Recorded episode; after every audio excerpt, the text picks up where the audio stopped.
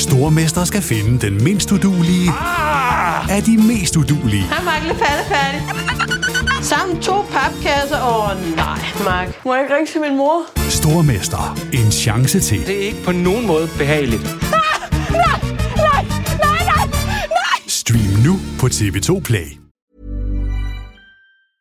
When you're ready to pop the question, the last thing you want to do is second guess the ring.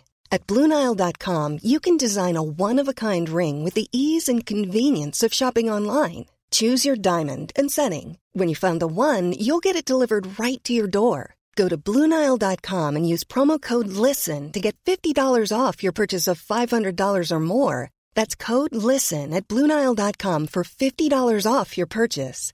Bluenile.com code LISTEN. Hold up. What was that? Boring. No flavor. That was as bad as those leftovers you ate all week. Kiki Palmer here, and it's time to say hello to something fresh and guilt-free. Hello Fresh. Jazz up dinner with pecan-crusted chicken or garlic butter shrimp scampi. Now that's music to my mouth. Hello Fresh. Let's get this dinner party started. Discover all the delicious possibilities at hellofresh.com. Hey there, it's Michelle Norris. I'm host of a podcast called Your Mama's Kitchen. When I travel, I'm usually looking for a way to find a taste of home when I'm not at home. And one of the things I love to do when I am at home is entertain. And Airbnb allows me to do that. When I was in California recently, I rented a house that had a great kitchen. And when we were sitting around the table, we we're all thinking, we're in someone else's house. Someone could be in all of our homes as well. If you have a home, but you're not always at home, you have an Airbnb. Your home might be worth more than you think. Find out how much at airbnb.com/slash host. Du lytter til NBA-podcasten fra TV2 Sport. Velkommen indenfor i TV2 Sports NBA podcast, hvor vi i dag sender afsnit 300 på gaden. Siden februar 2016 har vi på ugenlig basis fået lov til at snakke om NBA, og nu er vi altså nået til en markant milepæl her onsdag den 26. januar 2022. Og den 26. januar er jo også blevet en dato, som man holder øje med i NBA-kalenderen. Det var den 26. januar 2020, at NBA-ikonet Kobe Bryant omkom sammen med sin datter og syv andre passagerer, da en helikopter styrtede ned i Los Angeles-forstaden Calabasas. Derfor dedikerer vi vores podcast-afsnit nummer 300 til Kobe Bryant. I det her afsnit skal vi se nærmere på de to årtier, som Kobe Bryant tilbragte i NBA hos Los Angeles Lakers. Vi skal forbi de største historier, bedrifter og nuancer i The Black Mambas storslåede karriere. Mit navn er Christoffer Vestrup, og sammen med NBA-ekspert Peter Wang skal vi forsøge at male det her store portræt af en af NBA's største profiler nogensinde. Inden vi går i gang med det, så vil jeg lige nævne, at vi på et tidspunkt i den her podcast kommer forbi en, en ærgerlig sag fra 2003, hvor vores hovedperson bliver mødt af nogle meget alvorlige anklager. Vi håber ikke, at vores behandling af den sag er for overfladisk, eller at det lyder som om vi ikke har taget den seriøst. Vores fokus og den lille mængde forstand, vi trods alt har, det er altså på det sportslige. Vi håber, at vi får håndteret sagen på en ordentlig og ikke mindst respektfuld måde. Vi håber også, at vi får nævnt de vigtigste bedrifter og nuancer i det her portræt, som vi har lavet. Man kunne sagtens dykke endnu mere ned i kampe og sæsoner, men vi håber også på forståelse for, at vi skal have fortalt en hel del, og at en øh, mulig 8 timers podcast nok kun er for de færreste. Endnu en gang velkommen til afsnit 300 af vores NBA-podcast, som bliver et stort portræt af den tidligere NBA-profil Kobe Bryant. Jerry West told me greatness lies ahead for this young man. Kobe Bryant, the kid, serving up a facial 81-point game. History at Staples Center. Kobe Bryant at the buzzer! Kobe Bryant, one of the greatest of all time. Kobe was someone I just always wanted to be like. He meant so much to me as a player. And it's the reason why I play the game the way I play the game. His impact is everlasting. I love everything about this game. So for me, it's not a part of life, it is life. And uh, it's truly a part of me. Gennem to årtier funklede Kobe Bryant som en af de klareste stjerner i metropolen Los Angeles. Men inden vi kommer til optrædenen i Englenes by, der skal vi først 4.000 og derefter 10.000 km østpå.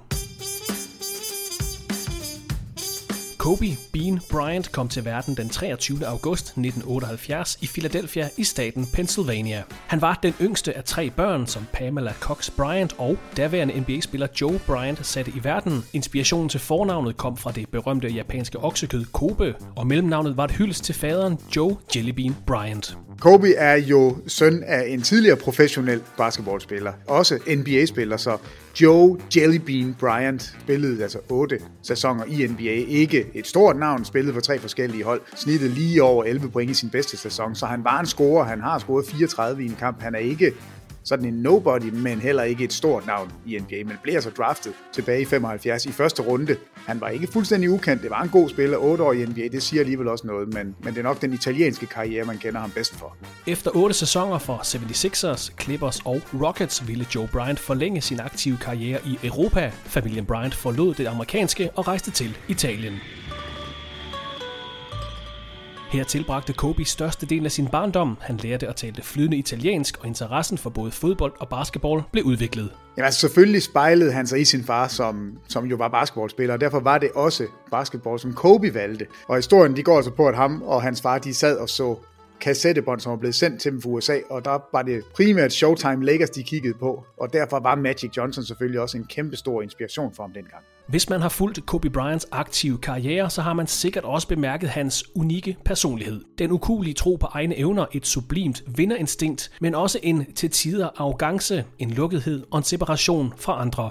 Selvom barndommen i Italien generelt var en lykkelig tid for Kobe Bryant, så gjorde de mange flytninger det også svært for ham at få venner, og så var der den her forskel på kultur og sprog, der uden tvivl har været udfordrende. Udover gode gener, så var der også noget af den isolation, der hjalp ham, fordi han trænede simpelthen så meget, der var så meget fokus. Og efter bare et par år tilbage i USA, så begyndte man at holde øje med talentet Kobe Bryant.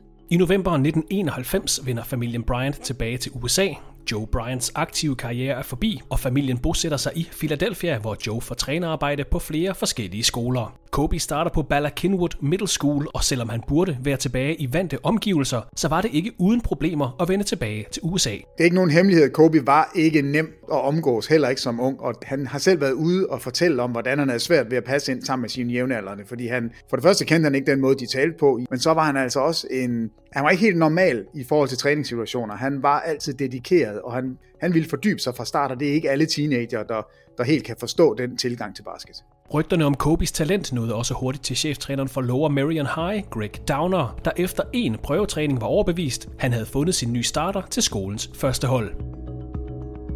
I løbet af fire år etablerer Kobe Bryant sig som en af landets bedste high school spillere. Han modtog et væld af priser og var med til at sikre Lower Marion High skolens første statsmesterskab i over 50 år. Holdet går altså 77-13 i de tre år, hvor Kobe han er der. Allerede der kan man se en kæmpe stjerne er født, fordi han i den sidste sæson, altså sit senior year, der snitter han hold nu fast, 30 point, 12 rebounds, 6 assists, 4 steals og næsten 4 blocks per kamp. Så der er, ikke, der er ingen tvivl om, at han får national opmærksomhed. Nu ved man godt, der er altså et eller andet på vej.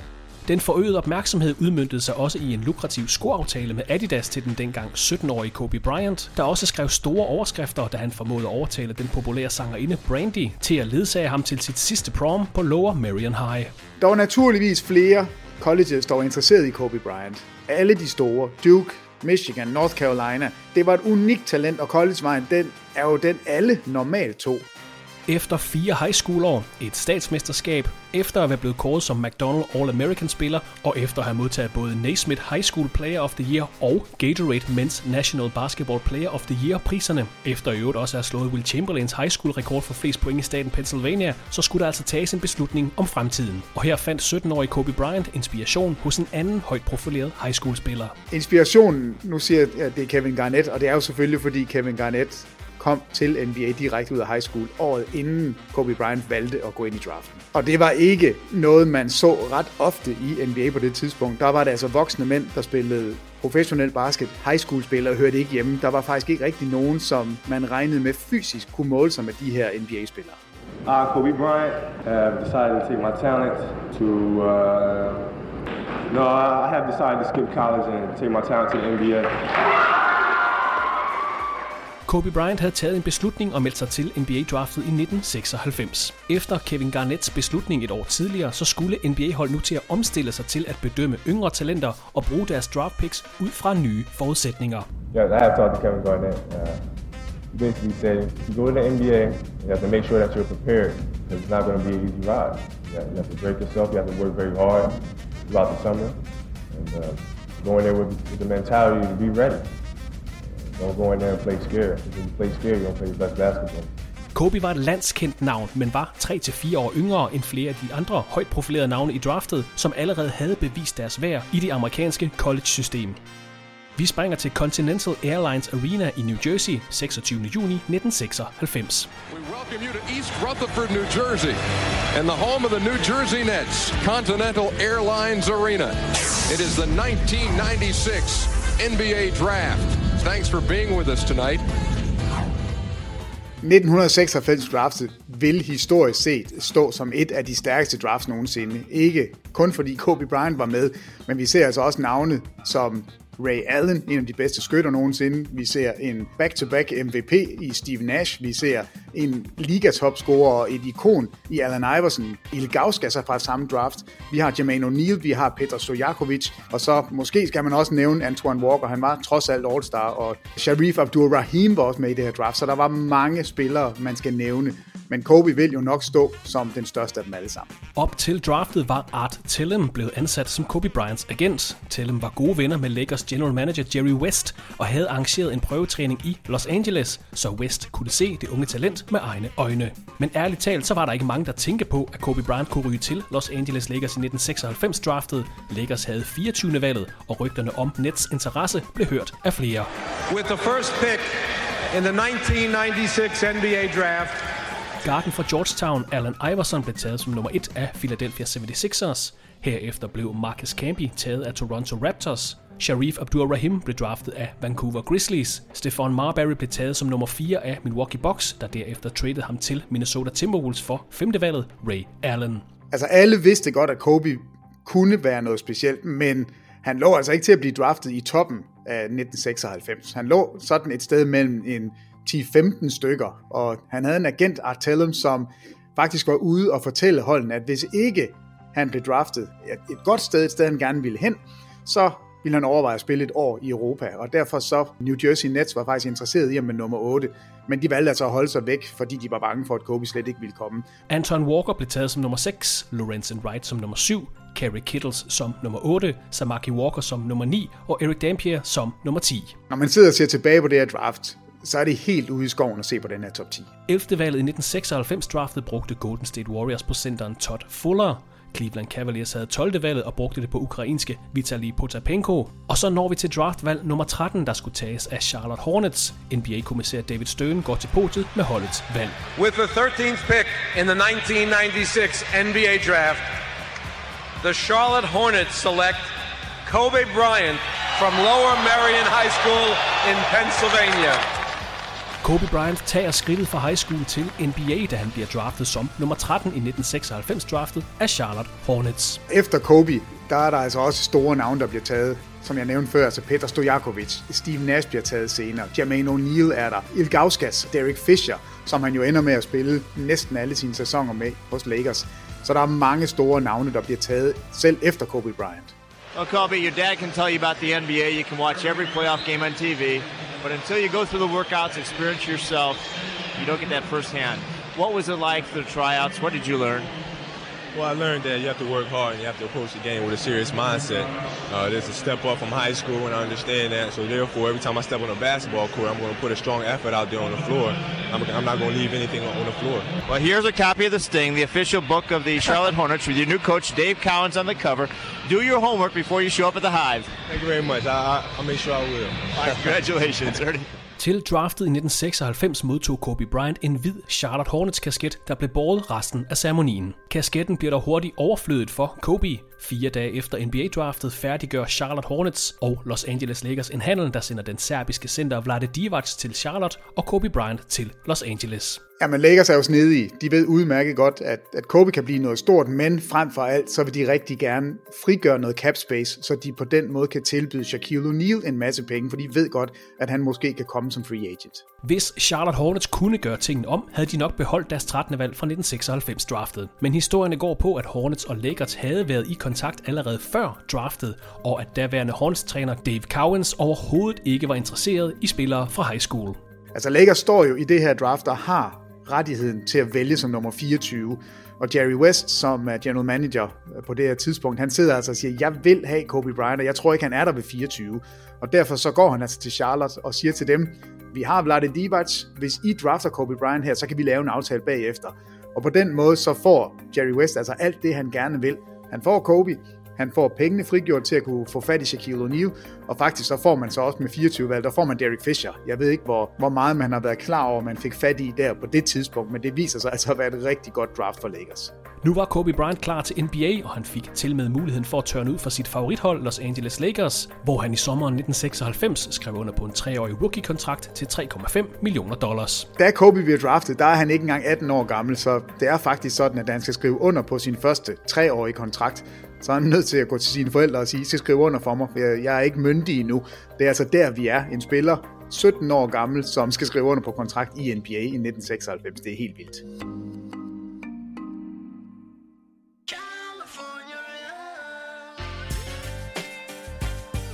I sommeren 1996 træder Kobe Bryant ind på et Lakers hold med etablerede profiler som Byron Scott, Eddie Jones, Nick Van Exel, Eldon Campbell og en 24-årig Shaquille O'Neal, der var kommet til holdet som free agent fra Orlando Magic, som han havde ført til NBA-finalerne i 1995 og endda også til Eastern Conference Finals tidligere på året. Kobe var selvfølgelig en historie i 96, men den helt store historie, det er Shaquille O'Neal, som på det her tidspunkt skifter hold og nu kommer til Lakers. Der er Kobe faktisk bare sådan en eftertanke. Han er ikke den store historie, det er historien om Shaquille O'Neal, der også kommer til Lakers. Og faktisk er det sådan, at, at Kobe de første to år i sin NBA-karriere, der starter han fra bænken. Og det er, det kan godt være lidt mærkeligt, og når man kigger tilbage, men vi skal huske på, at det her det er en teenager, der kommer ind, og så skal man væbne sig med tålmodighed. I high school havde Kobe Bryant optrådt i både nummer 24 og 33. George McLeod havde dog valgt trøje nummer 24 hos Lakers i 96, og nummer 33 var blevet retired i klubben til ære for Kareem Abdul-Jabbar. Derfor var det hverken nummer 24 eller 33, men derimod trøje nummer 8, der stod på den Lakers uniform, der blev båret af Kobe Bryant til den officielle NBA-debut 3. november 1996 i en alder af 18 år og 72 dage. There's Kobe. He's a young man. 18 years and 2 months, too. Yeah, that makes him the youngest player to uh, perform in the NBA, so uh, quite an achievement, and he's uh, got a lot to be proud of. For at skabe plads til Shaquille O'Neal, så var Lakers nødt til at sende flere spillere væk fra holdet. Der var blot seks gengangere fra 95-96 holdet, og det tog tid at implementere et nyt system hos Lakers, der nu havde en ny, stor centerprofil til at bygge spillet op omkring. Altså allerede i sin rookie-sæson, der viser Kobe store ting, men uden for banen og også i træningssituationer, der viser han altså også, at han er et sygeligt ordensmenneske, og at han er meget introvert, og ikke den nemmeste at arbejde sammen med har allerede på det her tidspunkt et ret stort ego og har ret høje tanker om, hvor, hvor god han kan blive.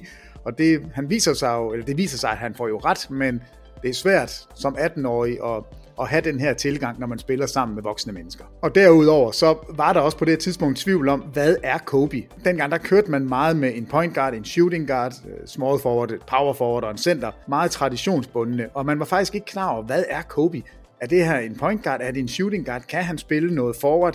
Så det skulle man også lige finde ud af. Så det var altså et stort talent, øh, men det var ikke gnidningsfrit at komme fra high school til NBA.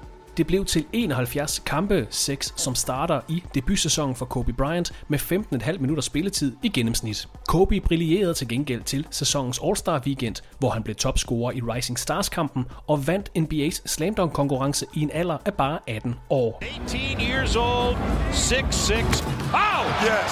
But look at his style, look at his rhythm. Check out the way he walks. He's cocky, he looks cocky. Check him out, his eye contact with the crowd. They love this kid. Oh, between the legs, Kobe Yes. Bryant. Look at him, check him out, check him out. check him out. Kobe Bryant, 18-year-old rookie. out of Lower Marion High School in Ardmore, Pennsylvania. Straight to the NBA, to Hollywood, and now to Cleveland. It is the 1997 Slam Dunk Champion.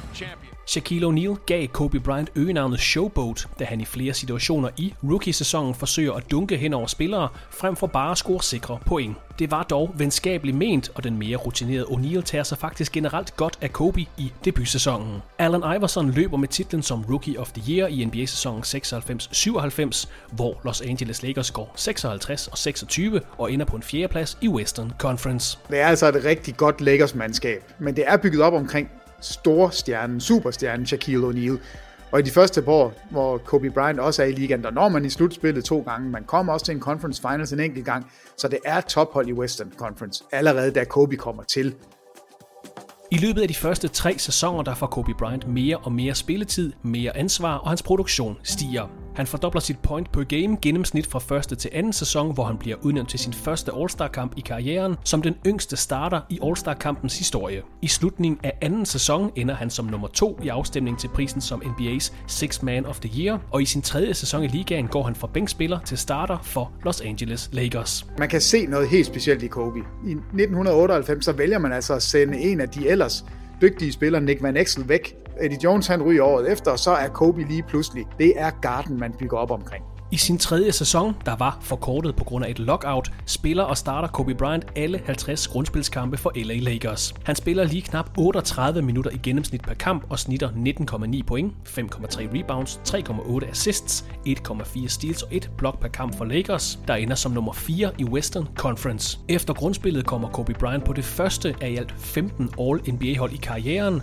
Sæsonen slutter i anden runde af slutspillet for Lakers, hvor de taber 0-4 til de senere mestre fra San Antonio Spurs det første af i alt seks slutspilsdueller, som Kobe Bryant har med Spurs i karrieren. 1990'erne er selvfølgelig domineret af Chicago Bulls med, vi kender ham godt, Michael Jordan, og så Houston Rockets, der i de to år, hvor Jordan ikke spiller, der vinder de mesterskabet. Men i slutningen af 90'erne, så er der også et nyt dynasti, der dukker frem. San Antonio Spurs, og så har vi så Los Angeles Lakers. Og efter et par sæsoner, så ser det ud som om, han har fundet en meget direkte aftager til Michael Jordan, netop i Kobe Bryant. Being compared to Michael is a great honor, but at the same time, I have to separate that for the simple fact that he's accomplished what he's accomplished through hard work. understand that. Uh, Michael's a great basketball player, but I'm Kobe Bryant. Han har spillet flere gange imod Michael Jordan, både i, da Jordan er i Bulls-uniform, men også da han er hos Washington. Og det, der er fascinerende, er, at de har fuldstændig samme størrelse, de har fuldstændig bevægelsesmønstre, der ligner hinanden, de spiller på samme måde. Og personlighedsmæssigt, så var Jordan også en af dem, Kobe han virkelig så op til, en af hans helt store helte. Så der var klar fokus på, at det her det kunne være den unge aftager, også i det perspektiv. Efter debutsæsonen i NBA ser vi også den første Kobe Bryant signature shoe, KB8 fra Adidas, også kaldet Crazy 8, er det første store markedsføringsprodukt i Bryants karriere. En teenager med en skokontrakt på 48 millioner dollars, og nu med sin helt egen basketballsko. Året efter kårer People Magazine ham til en af verdens smukkeste mennesker. NBA har fundet deres nye marketing darling. I Kobe Bryants tredje sæson, der bliver han fast starter, og det er det altså overgangen fra talent til elite sidekick. Og han rebounder mere, og han er meget stærkere defensivt i sin tredje sæson. Det tager nu for alvor fart for ham og Lakers lige til overgangen til de nye tusind.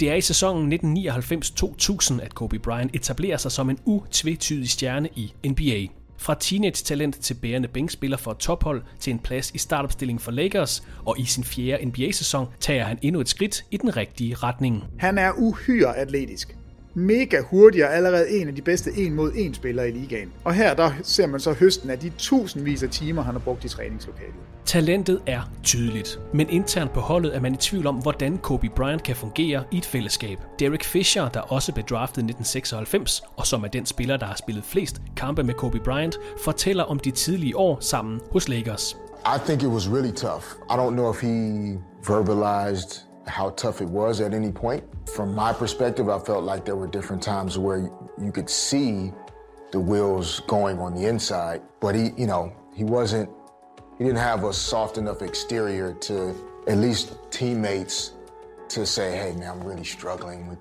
you know, with something. Can you help me per se? He really is to himself, so you don't know exactly how he feels. It was hard for us early to understand what he was going through, what he was trying to do, and that he was really trying to be part of the team. Kobe Bryant har selv udtalt, at hans yndlingsholdkammerat gennem karrieren er Derek Fisher, og efter en lidt akavet start på deres forhold, udviklede de to guards et helt unikt venskab. Det er som nævnt i 1999, at Kobe Bryant tager springet og bliver en stjerne i verdens bedste basketballliga. Senere i karrieren stiger han endnu højere, men inden vi kommer så langt, så skal vi også lige vende en anden succes, der kom i det samme år. I november 1999 møder han Vanessa Lane. 21-årig Kobe Bryant arbejder på sit debutalbum. 17-årig Vanessa arbejder som danser i en musikvideo, og de to får øje på hinanden, og sød musik opstår. Seks måneder efter bliver de forlovet, og den 18. april 2001 bliver de to gift i Dana Point, Kalifornien. Vanessa er med ham fra 99 til 2020. Og selvom der er riser i lakken, dem vender vi tilbage til senere, så er det overordnede billede af Kobe Bryant, at han er en god far. Han er en god familiemand. Han får fire døtre, de elsker ham alle højt, og det hele det starter altså tilbage i 1999. En anden ændring i Kobe Bryants liv, der også kom i 1999, var, at der kom en ny træner til Los Angeles Lakers. Efter 12 kampe af 98-99 sæsonen, der var cheftræner Del Harris blevet fyret og midlertidigt erstattet af Kurt Rambis. I sommeren 1999 skulle Lakers finde en mere permanent løsning, holdets nye cheftræner, og valget, hvis man kan kalde det det, faldt på et af de mest prominente navne i det seneste årti. Phil Jackson havde coachet Chicago Bulls til seks mesterskaber, og efter det sidste i 1998, så havde han udtalt, at han aldrig nogensinde ville coache igen. Men efter et par års pause, så var interessen tilbage, og så kommer han altså til Los Angeles Lakers. Og der er ikke noget større navn derude. Øh, og det er sådan med Los Angeles og med Kobes udvikling og Shaqs dominans, så er det Lakers, der skal til at dominere. Kobe Bryant misser de første 15 kampe af 99-2000 sæsonen med en skade i hånden. Han er dog ikke hæmmet i resten af sæsonen, hvor han når at spille med i 66 kampe, og for første gang i karrieren kommer han over de 20 point i gennemsnit per kamp. I den sæson er Lakers alt dominerende. 67-15 i Phil Jacksons første sæson, og Shaq er stjernen i ligaen. Han er topscoreren i ligaen, han er MVP, han er selvfølgelig også på All-NBA førsteholdet, og Lakers går ind i slutspillet som kæmpe favoritter. For første gang siden 1989 har Los Angeles Lakers den bedste record i et NBA-grundspil. Udover Shaq og Kobe består holdet af spillere som Glenn Rice, Ron Harper, A.C. Green, Derek Fisher, Robert Ory, Rick Fox og Brian Shaw. Kobe Bryant er den mest assisterende spiller, den spiller med flest steals på holdet, og så er han den næst mest scorende og reboundende spiller for Lakers i denne sæson, hvor han igen kommer på et All-NBA-hold, og hvor han også kommer på sit første af i hold. Det er også i denne sæson, at Kobes All-Star-stime starter. Fra år 2000 bliver han stemt ind som All-Star i hver eneste sæson i resten af karrieren. Man kan ikke tale om NBA's All-Star Weekend uden at nævne Kobe Bryant. Altså han bliver All-Star 18 gange, han bliver fire gange All-Star MVP, og nu er NBA altså også opkaldt MVP-trofæet efter ham. Han var All-Star i 98, men den her stribe af udnævnelser, den starter altså i gennembrudssæsonen 99-2000. Efter et imponerende grundspil går LA Lakers ind til NBA-slutspillet 2000 som store favoritter til mesterskabet. De besejrer Chris Webbers Sacramento Kings i første runde 3-2, inden de vader hen over Phoenix Suns i anden runde, en serie Lakers vinder 4-1. For anden gang på tre sæsoner er LA Lakers klar til Western Conference Finals. I 1998 blev de swept af Utah Jazz, og i år 2000 er modstanderen holdet med den næstbedste record for grundspillet, Portland Trailblazers. Og det er altså et godt hold. Et virkelig fedt hold med gamle Scottie Pippen, endnu ældre Arvido Sabonis, Rashid Wallace, en af de mest oversete spillere i NBA's historie, Steve Smith, Damon Stoudemire, Detlef Schrempf, og heldigvis så får de altså også presset Lakers og får noget ud af serien. Western Conference Finals-serien mellem Lakers og Trailblazers går i syv kampe og byder på to ikoniske højdepunkter fra Kobe Bryant. I kamp 3 blokerer Bryant et potentielt udlignende skud fra Avidas Sabonis, og i kamp 7 overkommer Lakers en 16-points føring. Holdets to stjerner sætter det endelige punktum i kampen. Portland timeouts left. The Lakers have two.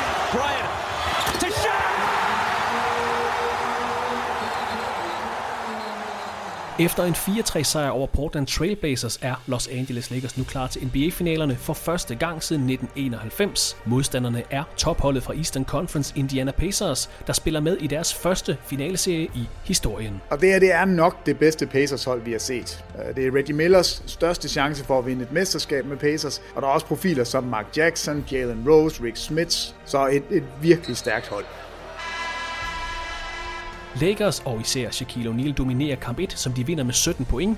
Det bliver også til en sejr i kamp 2, hvor Kobe Bryant pådrager sig en ankelskade, efter han lander på Jalen Roses fod. Bryant må sidde over i kamp 3, som Pacers vinder på hjemmebane. Kobe er tilbage til seriens fjerde opgør, hvor han i overtid leverer den afgørende scoring.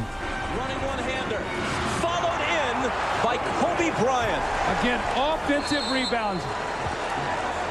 Kobe og Lakers har en decideret off-night i kamp 5, som Pacers vinder 120-87. Oppe 3-2 i serien vinder Lakers tilbage til Staples Center og Los Angeles til finaleseriens 6. opgør. The Staples Center crowd is clearly ready for game 6. Hugh Evans will toss it up on the jump ball. Laker ball to start game 6. And I expect Kobe Bryant to try to get to the free throw line. Og Pacers er med, men Lakers de er bare He I sin blot fjerde NBA-sæson når Kobe Bryant hele vejen til toppen af basketballverdenen. Den 21-årige guard kan fejre sit første mesterskab i karrieren. We worked so hard. It was a hard fought game, and we finally got a championship, and it feels great. The Laker colors falling from the ceiling, the fans going crazy. I got the hat on and everything covering my throat. It feels great. Yeah, we just had to break them down. That's all. Uh, I was just creating similar to the game four situation. I was just penetrating, creating, getting to the gaps. Robert Ory made some big shots. Fox hit a big three, and we won the game. No feeling quite like this, is it? Woo, I love it. I can't wait to do it again.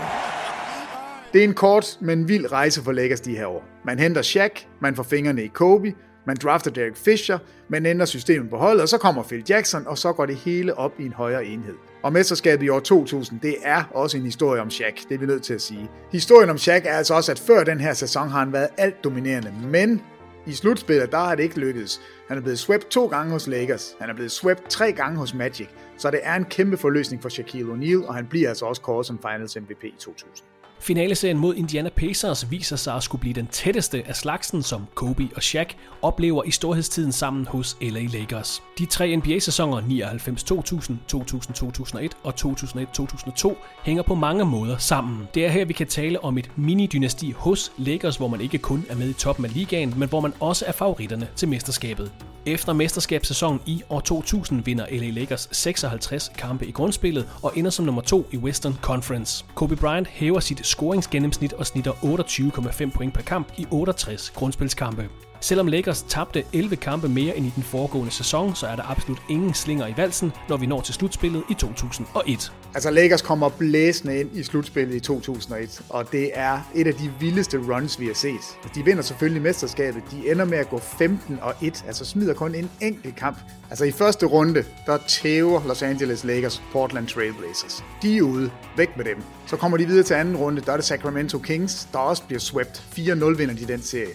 Og så i Conference Finals, der er det San Antonio Spurs, der får en over nakken, også 4-0. I NBA-finalerne 2001 står Kobe Bryant over for den spiller, der blev taget som nummer 1 i 1996 draftet, Allen Iverson, der har spillet Philadelphia 76ers hele vejen til NBA's afgørende serie.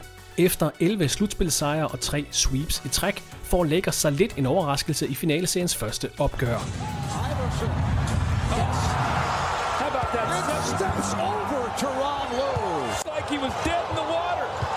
The Sixers by four. 40 seconds left in overtime. Allen Iverson scorer 48 point, og 76ers vinder kamp 1 på udebane efter overtid 107-101. Herefter får Lakers dog styr på finaleserien. Kobe Bryant bliver topscorer med 31 og 32 point i kamp 2 og 3, og efter overraskelsen i kamp 1, der henter de forsvarende mestre sejre i seriens næste fire kampe. Det gør Los Angeles Lakers til back-to-back mestre i NBA. Der var ingen tvivl, Lakers var det bedste mandskab. Kobe snitter over 30 point i slutspillet, over 7 rebounds, over 6 assist per kamp. Men igen, så er det altså Shaquille O'Neal, der løber med hæderen. Han bliver Finals MVP for andet år i træk. 22-årige Kobe Bryant kan nu kalde sig selv to gange NBA-mester, tre gange All-NBA-spiller, to gange All-Defensive-spiller og tre gange All-Star. Ikke dårligt på bare fem sæsoner i NBA, og udefra set er der ingen grund til at tro, at succesen ikke skal fortsætte. Efter den overlegne indsats i NBA-slutspillet i 2001, der bliver Lakers mere presset, når vi kommer til slutspillet i 2002. Inden da havde de færdiggjort et grundspil, der bød på 58 sejre og 24 nederlag. Det gav dem den næstbedste record i grundspillet og en tredjeplads i Western Conference. I 01-02 sæsonen, det er den første sæson, hvor Kobe Bryant spiller 80 kampe. Og det tredje sæson i træk, at han er den mest assisterende spiller for Lakers. Og han, nu er han ligaens unge superstjerne på det her tidspunkt. Og det er også den sæson, hvor han for første gang kommer på et All-NBA første hold. Med to mesterskaber i træk er presset naturligvis igen på Los Angeles Lakers, der står på tærsklen til en historisk bedrift. Det er faktisk kun 90'ernes Bulls, 60'ernes Celtics og 50'ernes Minneapolis Lakers, der har formået at vinde tre mesterskaber i træk. Og det er målet for Lakers i slutspillet 2002. Det skulle vise sig at blive en udfordring for de forsvarende mestre. For tredje sæson i træk stod Los Angeles Lakers over for Portland Trailblazers i NBA-slutspillet. Præcis som året forinden blev det til et sweep til Lakers 3-0 i første runde, med Kobe Bryant som topscorer for Lakers i kamp 1 og 3. I anden runde ventede Tim Duncan og San Antonio Spurs, som Lakers havde sendt ud af Western Conference Finals efter fire kampe året forinden. Efter at have delt de første to kampe, leverede Kobe Bryant 31 point i seriens tredje opgør, som Lakers vandt 99-89, og i den meget lige kamp 4 leverede Kobe så endnu en afgørende slutspilscoring. Now to four. Here's Fisher with the jumper.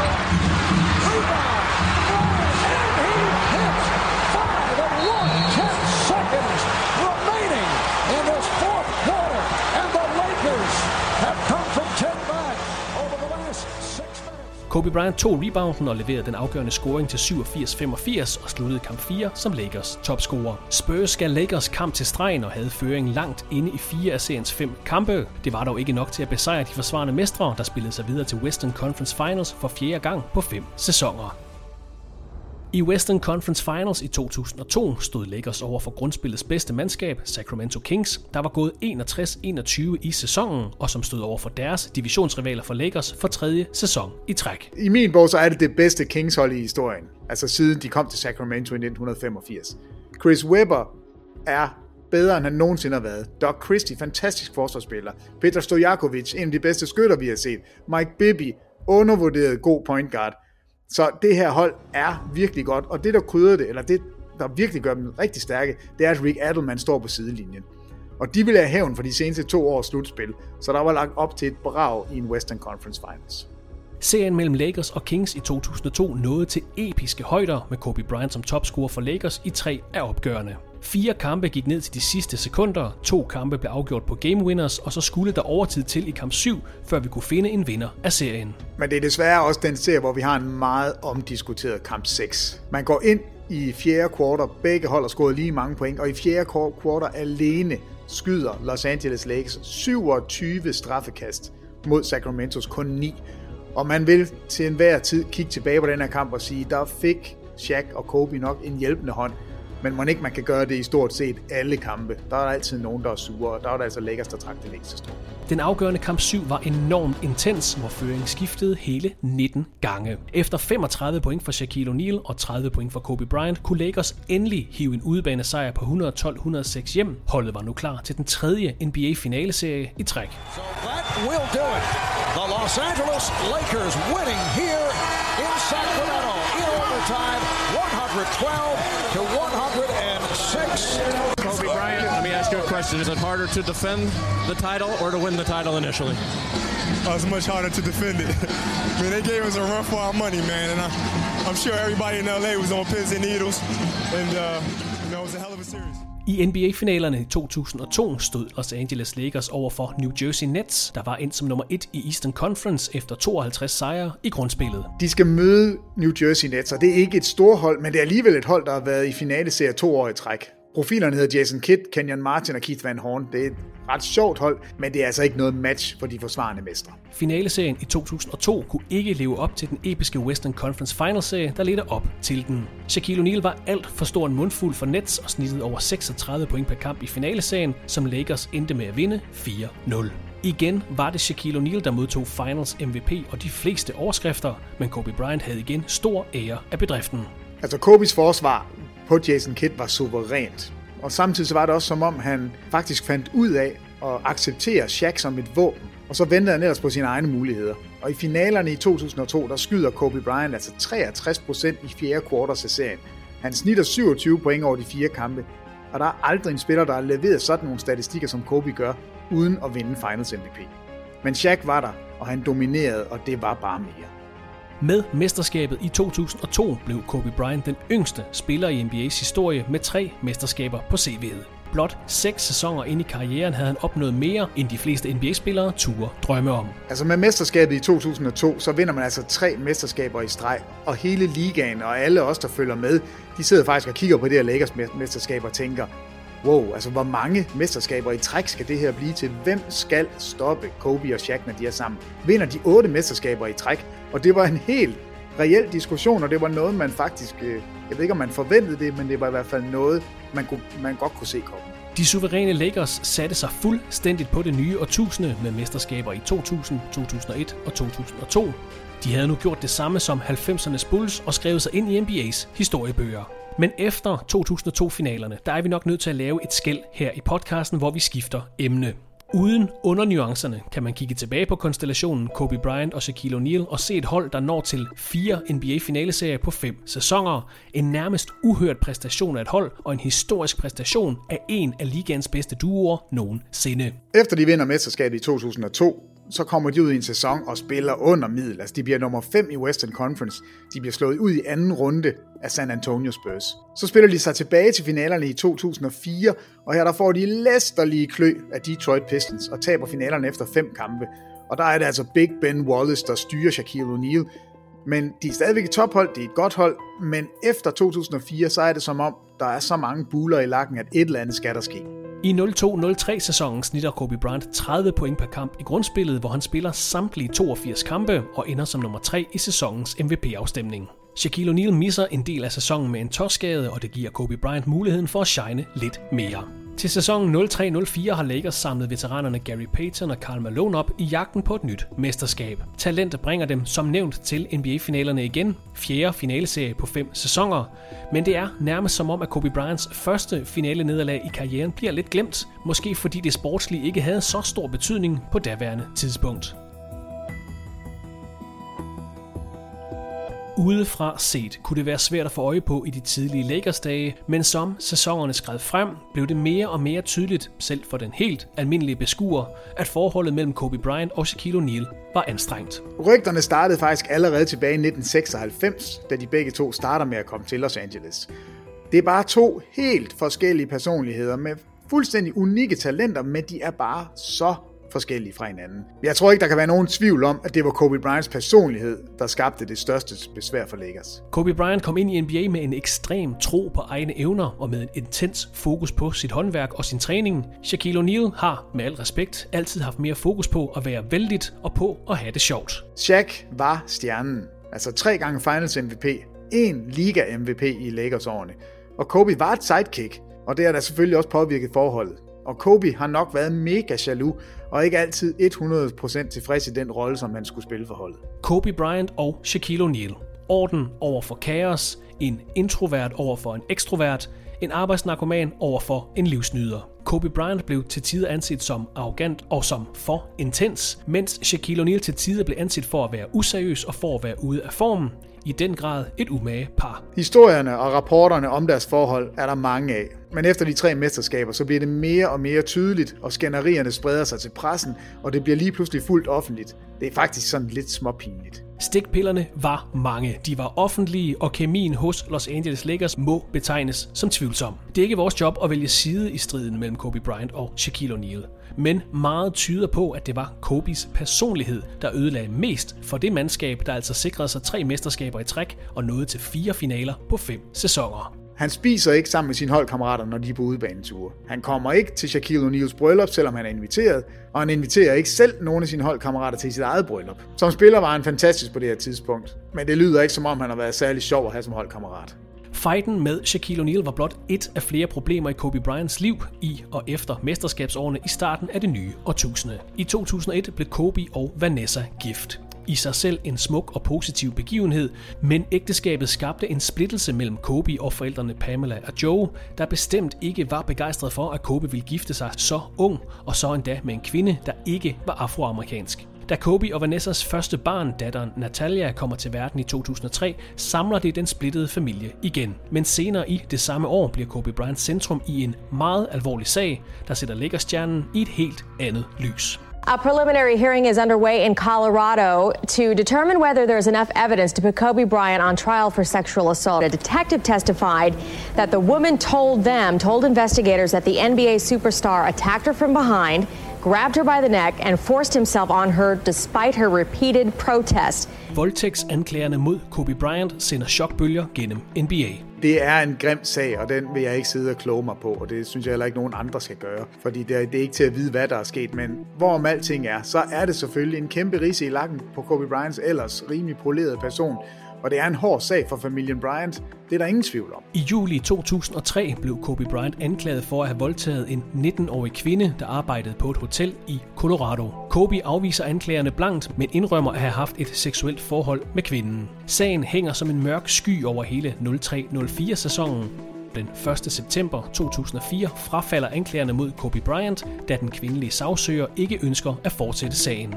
Sideløbende med kriminalsagen mod Kobe Bryant blev der også startet en civil retssag, hvor de to parter indgår et forlig i foråret 2005. Altså selvom han ikke officielt er dømt for noget, der kom jo sådan et off-court settlement, så er skaden sket for hans ry. Og det er desværre noget, vi er nødt til at snakke om, når vi kigger tilbage på Kobe Bryants liv og på hans karriere.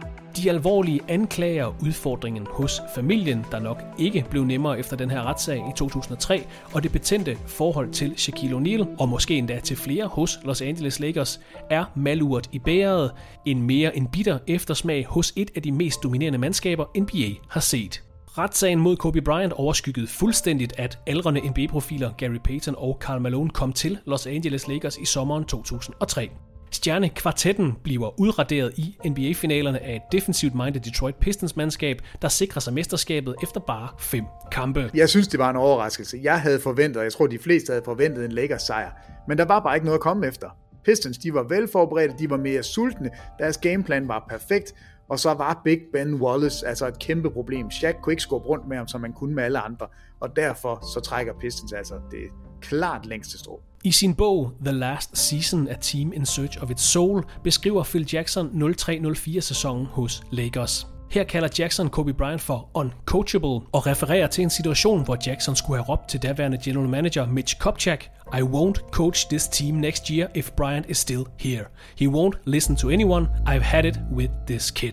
En ting er at kigge tilbage og konkludere i bagklodskabens fine lys, men selv i momentet virkede det som om, at der skulle tages store beslutninger efter det her finale nederlag i 2004.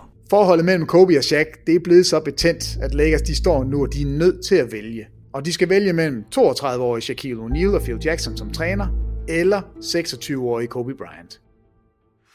The major headline around the league tonight the Los Angeles Lakers and Miami Heat have agreed to a trade that will send Shaquille O'Neal, one of the greatest big men of all time, to sunny South Florida. Tre dage efter finalenederlaget til Detroit Pistons meldte LA Lakers ud, at Phil Jackson stoppede som cheftræner for klubben. Shaquille O'Neal reagerede prompte på nyheden og forlangte at blive traded væk fra Lakers, der ifølge O'Neal traf alle deres beslutninger for at behage Kobe Bryant. Den 14. juli 2004 blev Shaquille O'Neal traded til Miami Heat i bytte for Karen Butler, Lamar Odom, Brian Grant og et fremtidigt første runde draft pick. Otte succesfulde sæsoner med Kobe og Shaq var nu forbi. Kobe Bryant var nu den entydige alfa på Lakers-holdet efter en sommer, hvor LA Clippers ellers havde tilbudt ham en stor kontrakt i free agency. Og Lakers de valgte altså Kobe til, og på den måde også Shaquille O'Neal fra. Og det kan ikke tolkes på andre måder. Og nu skulle man så til at forme et hold med Kobe Bryant som omdrejningspunktet.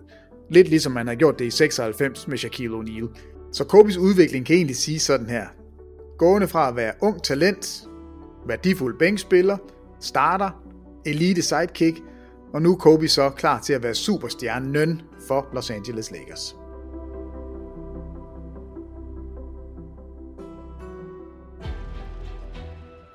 I NBA-sæsonerne 04-05, 05-06 og 06-07 er Kobe Bryant stjernen for Los Angeles Lakers. Efter dønningerne fra retssagen hang over Lakers-profilen som en mørk sky, og Kobes omdømme havde taget et stort slag. Det er måske for meget at tale om en decideret nedtur eller om en identitetskrise. Det er i den her periode af Kobe Bryants karriere, at vi ser de mest imponerende og potente offensive præstationer. Men selvom han nu havde fået det, han ønskede og var trådt ud af Shaquille O'Neals skygge, så lyste frustrationerne ud af NBA-profilen. Kobe kommer ind på et mere end solidt Lakers hold og spiller med i slutspillet i de første otte sæsoner af sin karriere. Nu står han altså og skal bygge et Lakers hold op på ny, hvor det er ham, der skal trække læsset. Og materialet det er ikke helt det samme. Los Angeles Lakers går ind til 04-05 sæsonen med en kerne på holdet bestående af Kobe Bryant, Karen Butler, Lamar Odom, Chucky Atkins, Chris Mim og Jermaine Jones. Træneren, der stod bag Houston Rockets mesterskaber i midt-90'erne, Rudy Tomjanovic, har overtaget som træner for Lakers, men må stoppe efter 43 kampe af sæsonen, da han fysisk og mentalt ikke kan holde til arbejdet. Kobe Bryant spiller 66 kampe for Lakers i sæsonen 04-05, hvor han ender som nummer 2 på grundspillets topscorerliste. Men for første gang i karrieren skal Kobe ikke spille med i slutspillet. Lakers går 34 og 48 og ender på en 11. plads i Western Conference, 11 kampe for 8. pladsen og altså til den sidste playoff-plads i vest. Det er en stor omvæltning med den her sæson, og Kobis ry har taget et slag. For første gang i fem sæsoner kommer han ikke på All Defensive teamet og er blot på All NBA tredje holdet. Og samtidig, for at gøre ondt værre, så er Shaquille O'Neal og Miami Heat top seed i Eastern Conference og når til Eastern Conference Finals, samtidig med at Lakers misser slutspillet. Så det har ikke været sjovt at være Lakers. Modgang kan nogle gange sætte ting i perspektiv. Måske var det det, der var tilfældet hos Kobe Bryant efter 04-05 sæsonen, hvor Los Angeles Lakers igen skulle ud og finde en ny træner til holdet. The words of Phil Jackson, who announced in a press release Thursday that he will return as coach of the Lakers. Jackson is coming back to chase yet another title with the Lakers. Ah, men det er en pæn stor overraskelse, da Phil Jackson vender tilbage til Lakers. Han har udtalt, jeg vil ikke træne Kobe Bryant, og nu kommer han altså tilbage.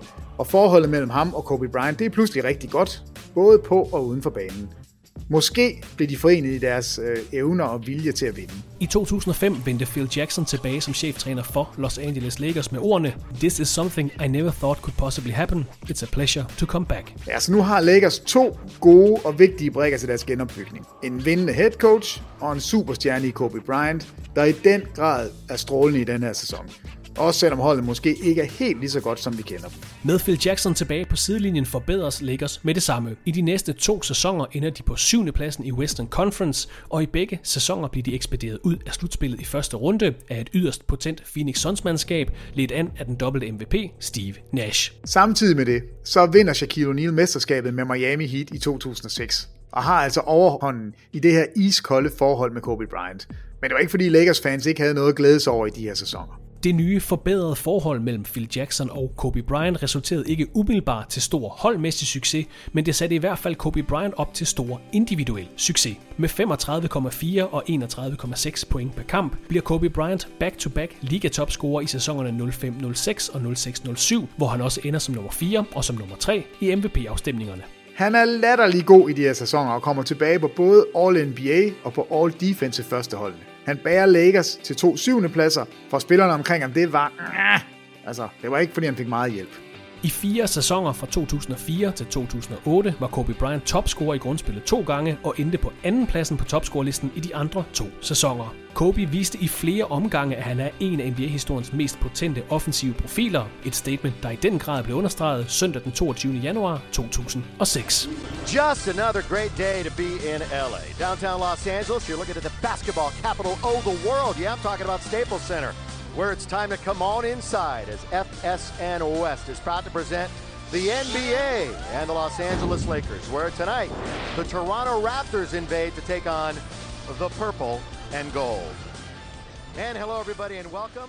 Med mindre man var fan af et af de to hold, så var det nok de færreste, der holdt øje med januaropgøret mellem Los Angeles Lakers og Toronto Raptors. Lakers var 21 og 19 før kampen, Raptors var 14 og 26. På papiret en lidt sløv midterkamp der i midten af januar 2006. Men de knap 19.000 NBA-fans, der var mødt op i Staples Center, fik en oplevelse, de aldrig vil glemme. Det er en kamp, hvor Lakers er stort bagud ved pausen. 63-49 de nede med.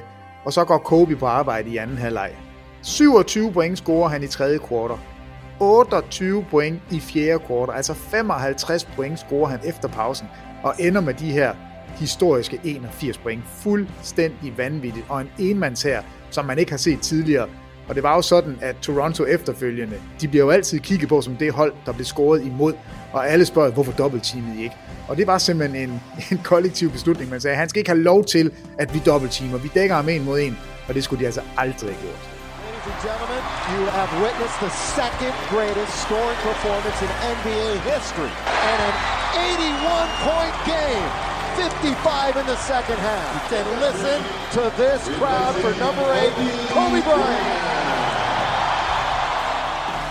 Kobe Bryants 81 point er stadig det næst højeste NBA-ligaen har set. Det er kun Will Chamberlains 100 points kamp fra 1962, der har overgået Kobes præstation. En væsentlig forskel på de to historiske kampe er, at Kobe skabte størstedelen af sine afslutninger på egen hånd. Og de 81 point, som Kobe scorer her mod Toronto Raptors, det står stadigvæk som den næst højeste score i NBA's historie kun overgået af de 100 point, som Will the Stilt Chamberlain han scorer. Men jeg, jeg synes, der er en markant forskel, både på æraen, hvor pointene bliver scoret, og på måden, hvordan de bliver scoret. Altså, Will Chamberlain, en gigant blandt, blandt ikke så store mennesker. Han dunker altså folk i hovedet hele tiden. Og ikke for at tage noget væk fra ham, men det var en anden måde at spille på, og det Kobe laver i en mod en spil med crossover-driblinger og trepointsskud og tage dem til kurven og komme på straffekastlinjen.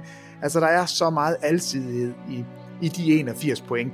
Og så er det på en eller anden måde, synes jeg, den har noget over sig, som, som Will Chamberlain i hvert fald ikke har. Der er mere finesse, der er mere... Det, det er en mere graciøs måde at score pointene på, end det vi så for Chamberlain. Tre år forinden havde Kobe Bryant skabt alter egoet The Black Mamba som en betegnelse og et kælenavn til sig selv. The Mamba can strike with 99% accuracy at maximum speed in rapid succession. That's the kind of basketball precision I want to have. Præstationen i januar 2006 viste det ypperste af Kobe Bryants offensive talent. Men Kobe Bryant har også forklaret, at The Black Mamba blev skabt som et værktøj til at distancere sig fra sine problemer uden for banen. I had to separate myself. It felt like there were so many things coming at once. It was just becoming very, very confusing. I had to organize things. So I created The Black Mamba. Når vi ser tilbage på en så stor NBA-profils karriere, så skal vi også huske mennesket, og ikke kun på outputtet, som han leverede. Og om man kan lide ham eller ej, så gennemgår Kobe Bryant mange stadier i sin karriere, og han vokser altså for øjnene af os alle sammen. De tre sæsoner fra 2004 til 2007 byder på vilde offensive præstationer fra Kobe Bryant, der er inde i sin prime som NBA-spiller. Vi ser en ændring i Lakers spillestil, vi ser en ændring i forholdet mellem Phil Jackson og Kobe Bryant, og vi ser en ændring på ryggen af Lakers-profilen, der skifter nummer 8 ud med nummer 24, et symbol på en modningsproces hos Kobe Bryant. I 2006 skifter Kobe til nummer 24. Altså den trøje, det trøjenummer, han bar i high school. Og han siger selv, det er resultatet af udvikling og perspektiv, men må ikke også det har noget at gøre med, at han gerne vil lægge afstand til den første del af karrieren, og så vil han gerne nu prøve at se fremad med en clean slate.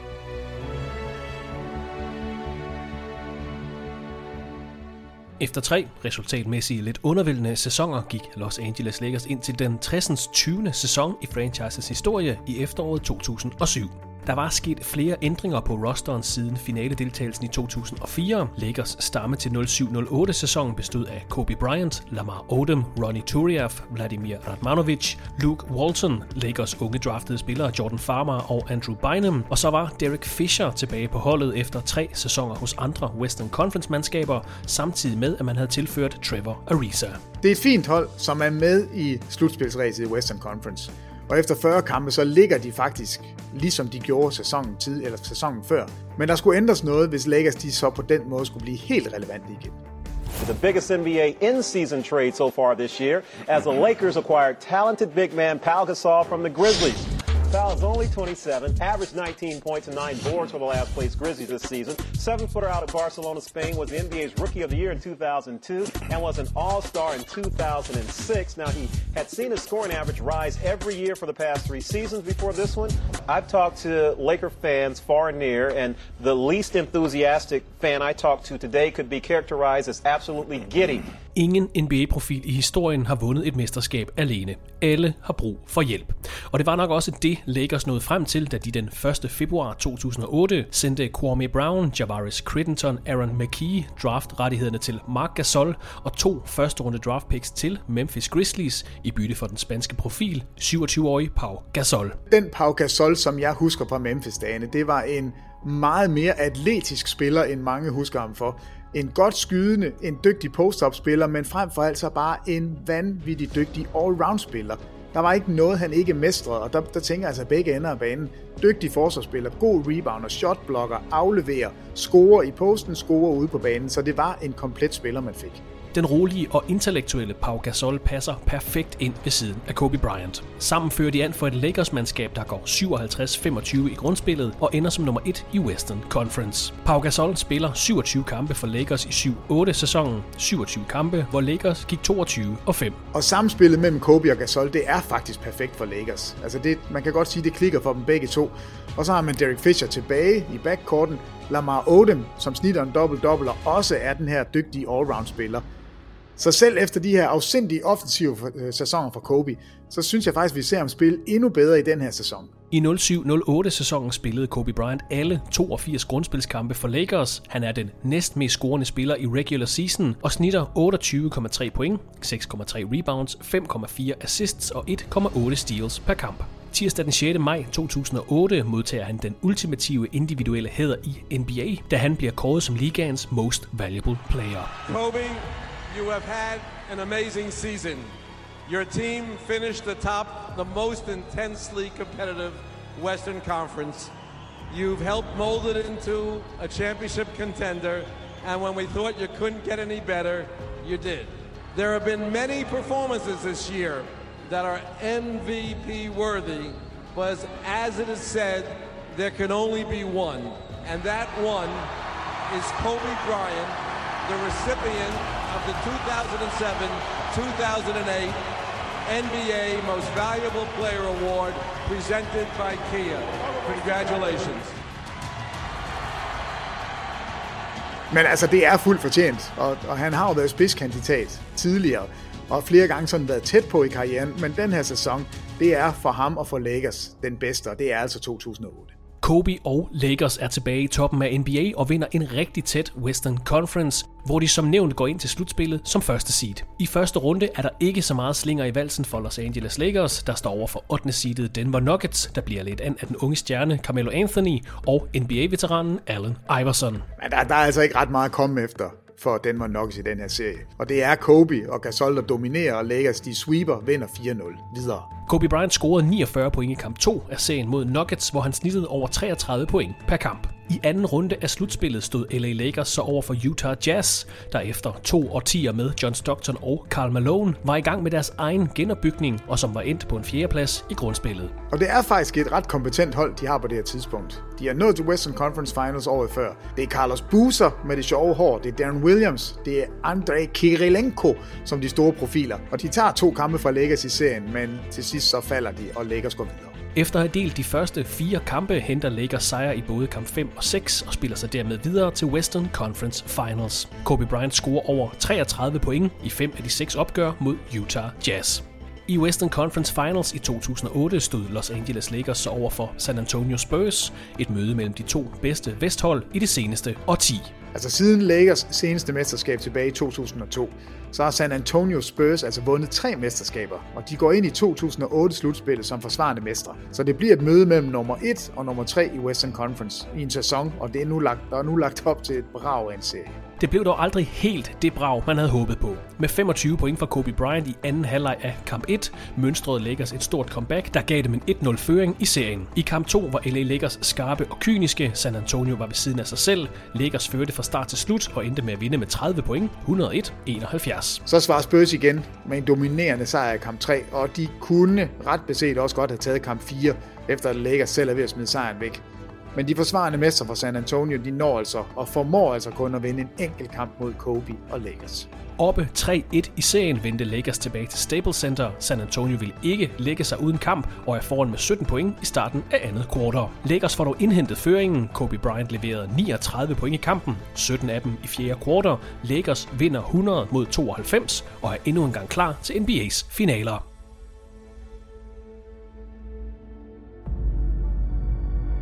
Der findes ikke en større rivalisering end den mellem Celtics og Lakers i NBA. Og vi så den i 60'erne, vi har set den i 80'erne, og heldigvis for os alle sammen, så plusser den altså op igen i 2008, hvor de her to hold står over for hinanden i NBA-finalen. For 11. gang i historien stod Boston Celtics og Los Angeles Lakers over for hinanden i en sæsons afgørende serie. Lakers havde vundet Western Conference, mens Celtics havde vundet Eastern Conference og hjemmebanefordel i finalserien med deres record på 66 sejre og 16 nederlag i grundspillet. Det er et Celtics-hold i 2008, som har profiler som Kevin Garnett, Ray Allen, Paul Pierce, Rashan Rondo, Kendrick Perkins, så der er lagt op til en stor, stor serie. Boston Celtics havde vundet begge indbyrdes opgør i sæsonens grundspil og satte sig også på finalesagen fra start af, hvor de hentede sejre i de to første kampe. Kobe Bryant scorede 36 point i kamp 3, hvor Lakers kæmpede sig lidt tilbage i serien med en sejr på 87-81. Lakers satte sig også på starten af kamp 4, hvor de formåede at opbygge et forspring på hele 24 point. En stærk anden halvleg af Celtics vendte dog kampen til deres fordel, og de grønne fra Boston hentede en 97-91 sejr, der altså bragte dem foran 3-1 i finaleserien. Der sker lidt det samme i kamp 5, hvor Lakers dog formår at holde føringen efter en meget flot kamp med Kobe Bryant. Men på det her tidspunkt var der aldrig noget hold, der var kommet tilbage efter at have været nede 1-3 i en NBA-finaleserie. Og det bliver altså heller ikke tilfældet for Lakers i den her serie. Kamp 6 af 2008-finalerne er nok et opgør, som de fleste Lakers-fans gerne vil glemme. Celtics vandt den afgørende kamp med hele 39 point og hentede NBA-mesterskabet hjem til Boston. Altså, det er jo en mega fed serie. Det er den første NBA-finale-serie, jeg får lov til at dække på tv, og jeg holder med Celtics, og jeg synes, Lakers de skal have nogen på ørerne, så på alle måder er det for mig en fantastisk serie, men også for alle, alle dem, der sidder ude i stuerne, fordi det er Lakers mod Celtics, det er det, vi alle sammen har ventet på siden 60'erne og 80'erne, så nu er det her. Det er skønt. Kobe Bryant snittede 25,7 point, 4,7 rebounds, 5 assists og 2,7 steals i de seks finalekampe mod Boston Celtics. Skuffelsen var enorm, men Kobe havde om ikke andet bevist, at han kunne være den bedste spiller på et finalehold, endnu et skridt væk fra Shaquille O'Neals skygge. Og hvis man nogensinde havde været i tvivl, så er Kobe Bryant altså alfan på det her hold. Det er altså en sæson, øh, som beviser det, hvor han er den bedste spiller på et absolut tophold. Første seed i Western Conference, Liga MVP og bedste mand på et finalehold. Og det er et nyt skridt, og det er en ny identitet for Kobe Bryant. På trods af finalenederlaget var 2008 et godt år for Kobe Bryant. Hans hold var med i toppen af NBA, han havde sikret sig sit første MVP-trofæ, og så bød sensommeren også på international succes, da Kobe Bryant sammen med 11 andre NBA-spillere sikrede USA guldet ved de olympiske lege i Beijing.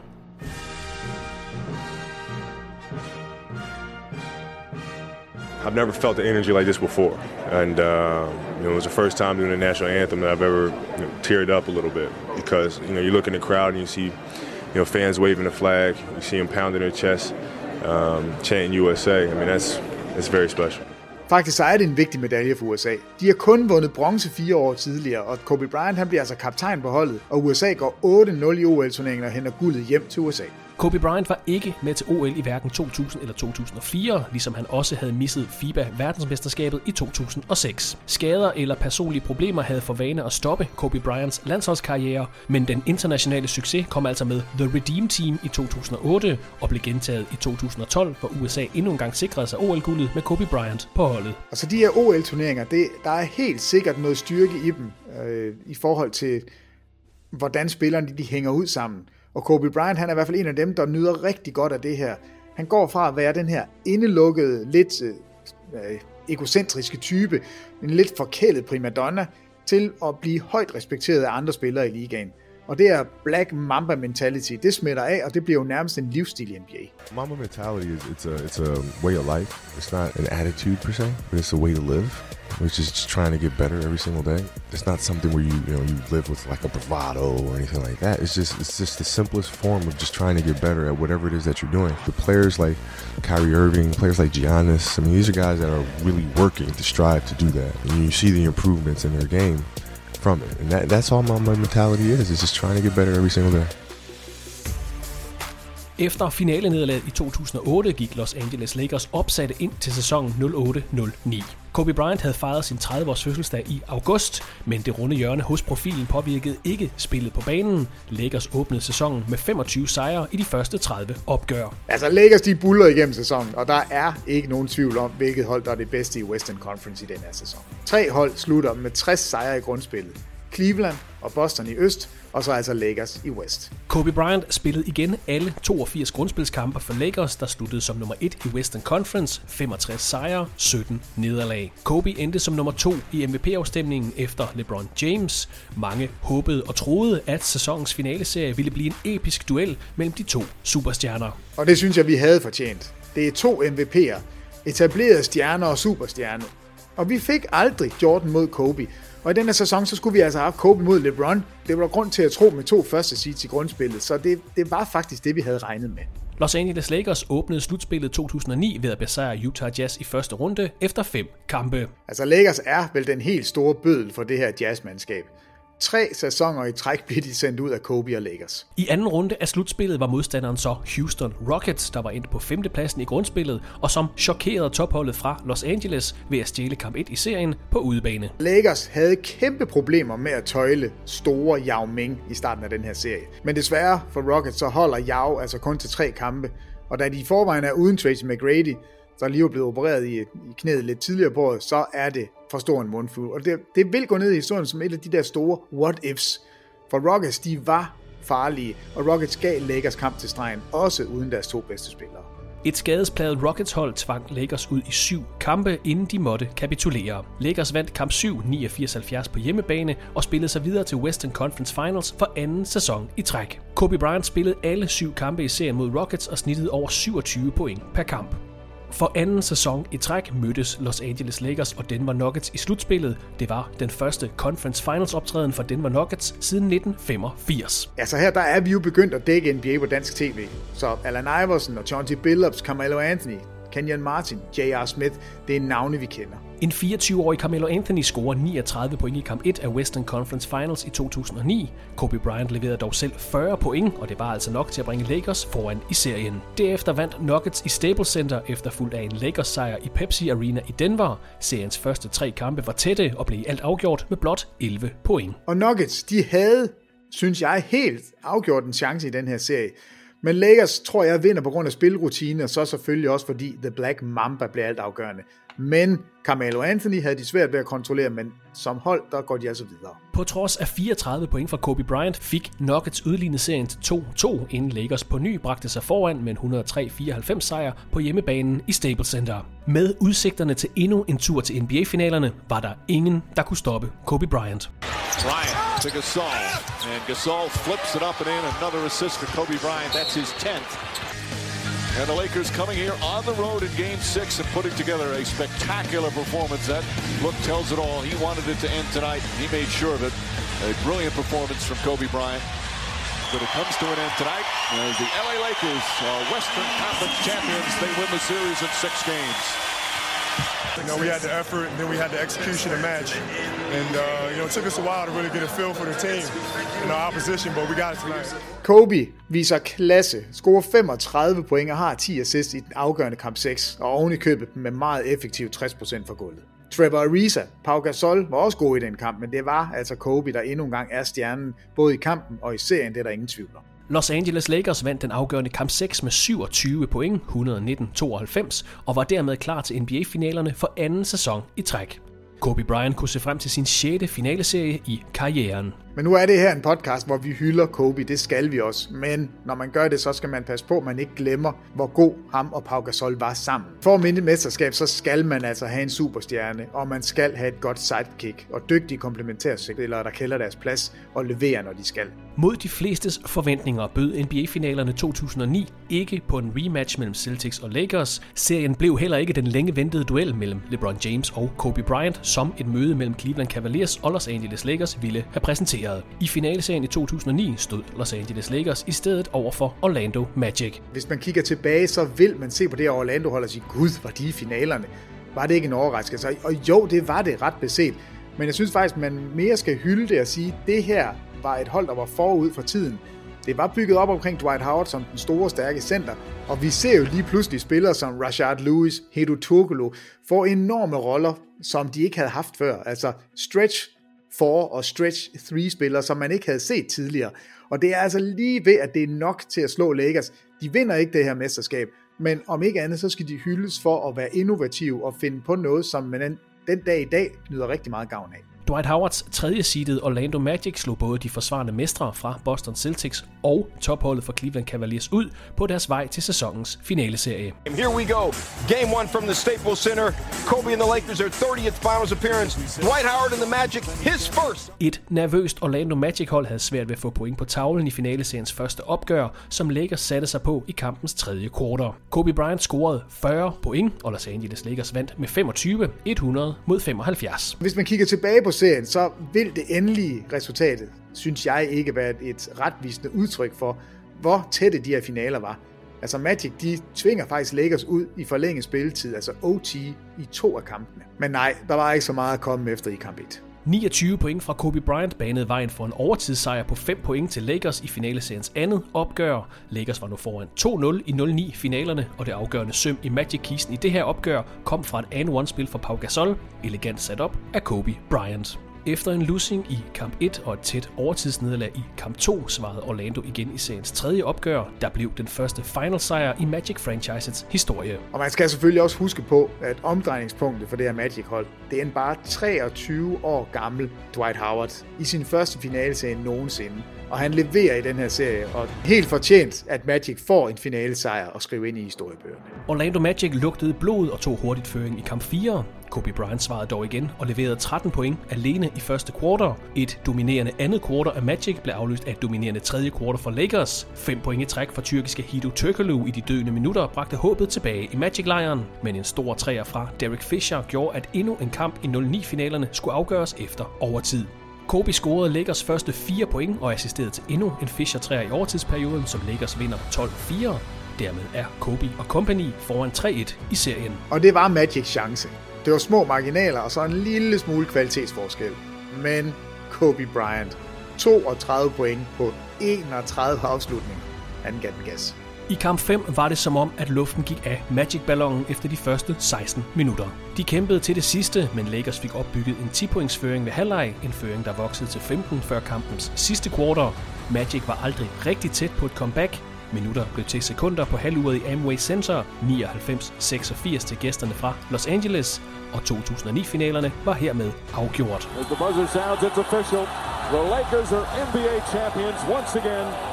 LA wins the 2009 NBA title. Med 32,4 point, 7,4 assists, 5,6 rebounds, 1,4 steals og 1,4 blocks i gennemsnit per kamp, blev Kobe Bryant kåret som finalernes mest værdifulde spiller, 13 måneder efter, at han var blevet kåret som NBA-grundspillets MVP. The MVP of the 2009 NBA Finals, who averaged 32 points plus, who averaged almost six rebounds and seven assists a game, Kobe Bryant.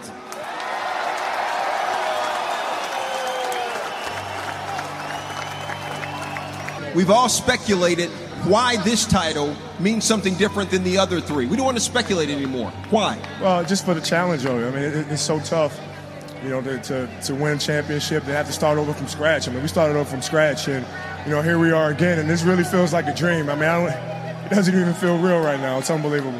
How are you different as a man and a player than you were seven years ago, the last time you won a championship? I think you just get better. You just grow as a person, you grow as a man, and, uh, you know, you just try to figure out the best way to lead these guys. Det var det første Finals MVP-trofæ til Kobe Bryant. Et utvetydigt bevis på, at han var omdrejningspunktet og den afgørende faktor for Lakers succes i den afgørende serie af en sæson. Altså hvis ikke det var den første vinkel på mesterskabet, så var det i hvert fald nummer to. Kobe vinder mesterskabet uden Shaquille O'Neal og er nu manden for Los Angeles Lakers. Og der var en markant forskel på de her hold, der vandt i starten af 90'erne, og på det hold, der altså vinder i 2009. Nu var det Kobe, som var spilstyren. Det var Kobe, der bestemte. Det var Kobe, der, der tog de største skud og de største beslutninger. Man kunne ikke bare putte bolden ind under kurven, og så håbe på, at Shaq kan komme på straffekastlinjen eller dunket. Man skulle spille et mere defineret holdspil, men centreret omkring Kobe Bryant.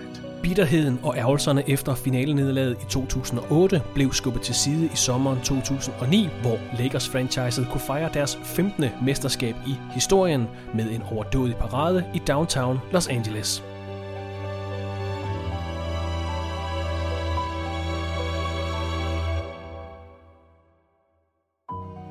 ...30-årige Kobe Bryant var på toppen af verden. MVP og OL-guldvinder i 2008, NBA-mester og Finals MVP i 2009.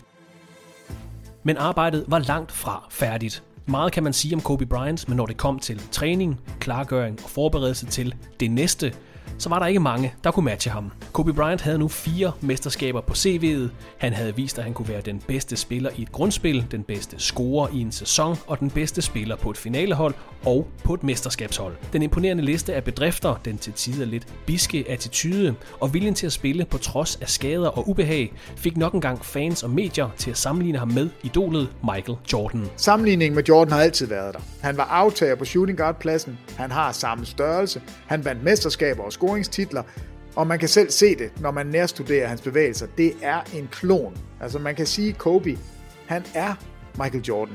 Det, hans bevægelsesmønter er så lige Jordans, at, at det er svært at se bort fra. Og hans karriere, synes jeg sagtens, kan sammenlignes, og den kan sagtens stå for sig selv. Men som han blev ældre, og den ungdomlige atletiske eksplosivitet blev reduceret, arbejdede Kobe Bryant mere og mere på andre aspekter af sit spil. Altså Kobe kommer ind i NBA som teenager, og det er klart, som han bliver ældre, så udvikler han spil sig også.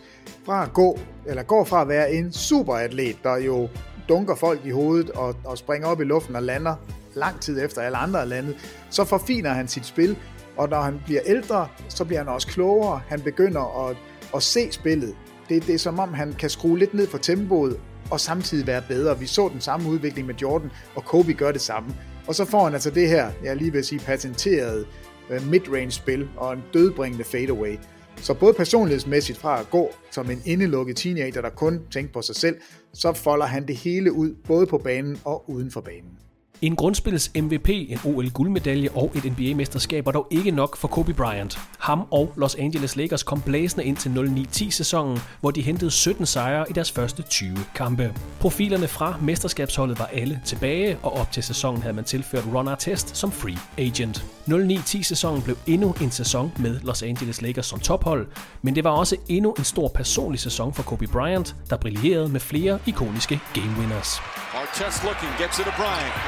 Bryant dribbling, has to put it up with the buzzer. Banks it in! he banks in the three! And the Lakers win the game!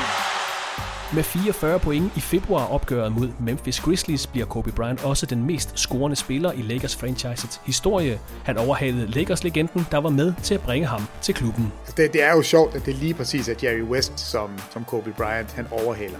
Jerry West, the logo, Jerry West, som henter Kobe Bryant til Los Angeles Lakers. Selvfølgelig er det ham, der på et tidspunkt også må, ja, må blive overhalet. Og, og Jerry West nok bedst kendt for at kun vinde et enkelt mesterskab og være i finalen ni gange. Øh, og også den eneste spiller nogensinde, der bliver Finals MVP uden at vinde finaleserien. Så en kæmpe heder til ham, og selvfølgelig et flot navn at komme forbi. Los Angeles Lakers gik 57-25 i 09-10 sæsonen og endte for tredje gang i træk på førstepladsen i Western Conference. Kobe Bryant kommer både på et All-NBA og et All-Defensive første hold og ender på tredjepladsen i MVP-afstemningen efter Kevin Durant og LeBron James. Gennem sin karriere så oplever Kobe Bryant altså et generationsskifte. Han starter ud med at spille mod Jordan.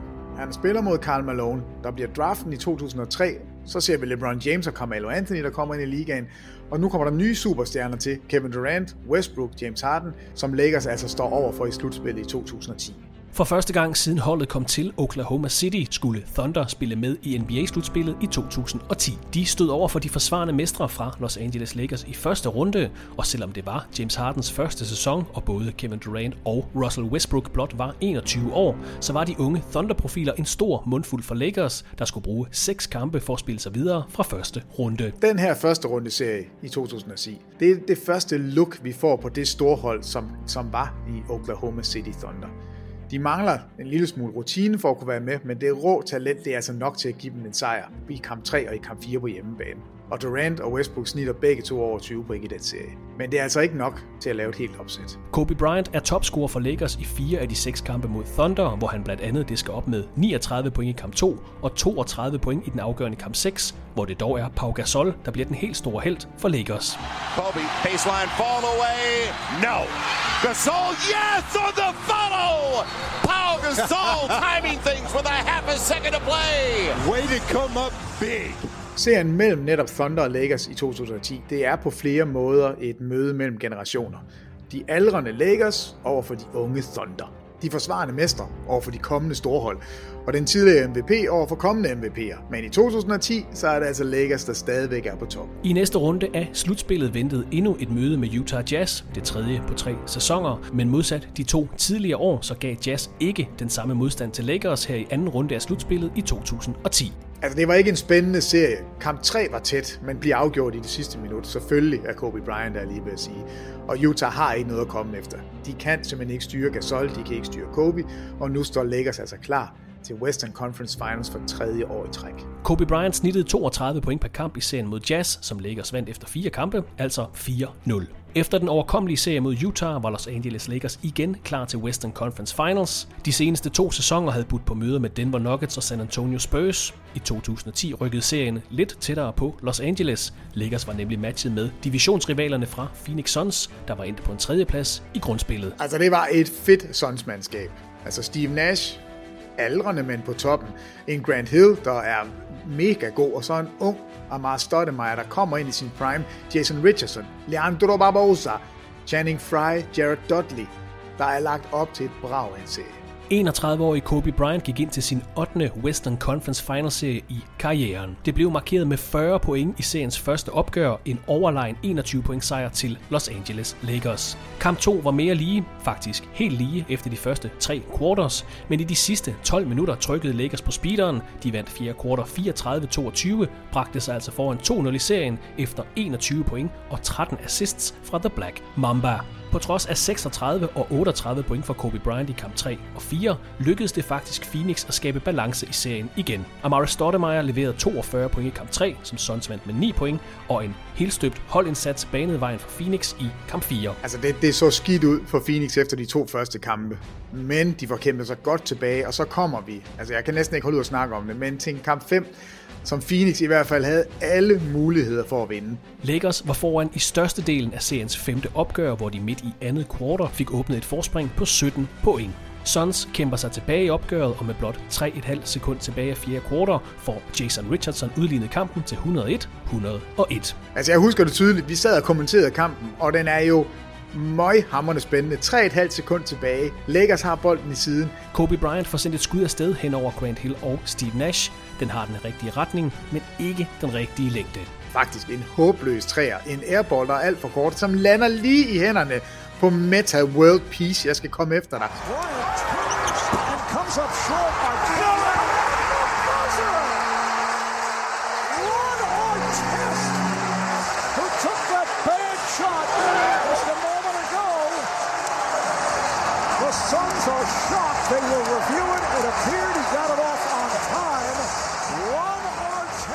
Et lille plade layup, og så står den altså 3-2 til Lakers. Altså, de var så tætte på at lave det her opsæt i Staples Center.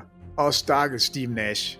Tredje gang i Western Conference Finals, og tredje gang, så må han rejse hjem igen. Kamp 6 af serien fulgte nærmest samme opskrift som kamp 5, men uden den helt tætte afslutning. Lakers førte i størstedelen af kampen, Suns mønstrede et comeback og kom inden for 5 point i de sidste minutter. Her viste Lakers dog stor kølighed. Kobe Bryant scorede 10 point i de sidste to minutter af opgøret, som Lakers endte med at vinde 111-103. Dermed var Los Angeles Lakers klar til NBA-finalerne for tredje sæson i træk. Kobe Bryant snittede over 33 point, 8 assists og 7 rebounds i de 6 kampe mod Suns, og kunne nu se frem til sin syvende NBA-finaleserie i karrieren. Og det var synd for Suns, men et eller andet sted, så fik vi i det mindste et rematch fra 2008-finalerne. Boston Celtics mod Los Angeles Lakers. Rivalisering, der stadigvæk er ongoing. Super fed serie. En af dem, jeg rigtig, altså faktisk en af de serier, jeg husker allerbedst. For anden gang på tre sæsoner stod Kobe Bryant og Los Angeles Lakers over for Boston Celtics i sæsonens afgørende serie. Stammerne på de to hold var det samme, men modsat finalerne i 2008, så var det nu Lakers, der havde hjemmebanefordelen i finaleserien i sommeren 2010. On your feet, time to greet the starting lineup for your Western Conference champion, Los Angeles Lakers. Staples Center dannede rammerne om kamp 1 af 2010-finalerne. Det første opgør startede tæt, men i tredje kvartal løb Lakers fra. Gæsterne åbnede et 20-points forspring, som Celtics aldrig kom i nærheden af at hente. Kobe Bryant stod for 30 point og 6 assists i kamp 1, som Lakers vandt med 13 point, 102-89. Kamp 2, det må vel sige at være den berømte Ray Allen-kamp. Han scorer 8 træer, og Celtics de tager sejren på udebanen. Men kampen spiller, tror jeg, man må sige, må var, var Rashan Rondo helt outstanding i fjerde kvartal, hvor Celtics trækker fra og slutter altså med en triple-double i kampen. Celtics får udlignet til 1-1. Med sejren i kamp 2 havde Celtics stjålet hjemmebanefordelen fra Lakers. Det var dog ikke noget, de kunne glæde sig over særligt længe. Kobe Bryant leverede 29 point i kamp 3 i Boston, hvor især Derek Fisher imponerede i kampens fjerde kvartal. Lakers vandt hjemmebanefordelen tilbage med en udebane sejr på 91-84 i kamp 3. Kobe Bryant gjorde sit bedste i kamp 4 for at bringe Lakers yderligere foran i serien. 6 ramte træer og 33 point for Kobe var dog ikke nok til at besejre Celtics i denne omgang. Boston vandt kamp 4 96-89 og udlignede finaleserien til 2-2 efter en kamp, hvor Lakers center Andrew Bynum pådrog sig en mindre knæskade. Altså det var som om hver kamp i serien havde sin egen lille historie. Det var det, man på gammeldags ville sige en herrefight, som altså står lige efter fire kampe. Blandt Lakers-spillerne var det kun Kobe Bryant, der kunne være rigtig stolt af sin indsats i seriens femte opgør. Kobe leverede 38 point for et sløjt skydende Lakers-mandskab, der tabte 86-92, og som pludselig havde ryggen mod muren nede 2-3 i finaleserien.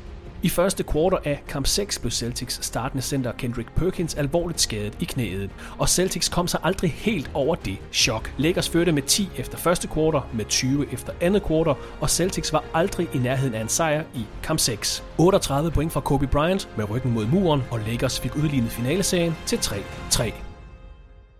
Og så skal vi til de to bedste ord i sport. Game 7.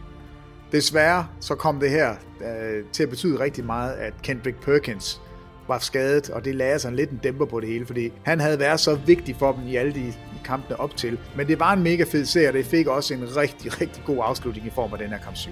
Kobe Bryant havde spillet med i en afgørende kamp 7 fire gange tidligere i karrieren, men aldrig i en finaleserie. Om det var det aspekt, den mulige hævn over Celtics, chancen for at vinde back-to-back mesterskaber eller et samsurium af det hele, vides ikke. Men noget var en lille smule off ved Kobe Bryant i den afgørende kamp af NBA-finalerne i 2010. Bryant looking. Artest, that's a three. Bang! Lakers by six with a minute. Flere kaldte det et opgør, der ville blive afgørende for Kobe Bryants eftermæle og status i NBA's historie. Kobe lagde selv det store pres på sig, og heldigvis for The Black Mamba, så var han ikke den eneste, der var påvirket af den afgørende kamp. Kamp 7, de er sjældent skønne, og det her det var heller ikke en skøn kamp. Den var intens og spændende, men skøn var den ikke. Altså ikke, hverken generelt eller for Kobe Bryant. Han misser sine første fire afslutninger.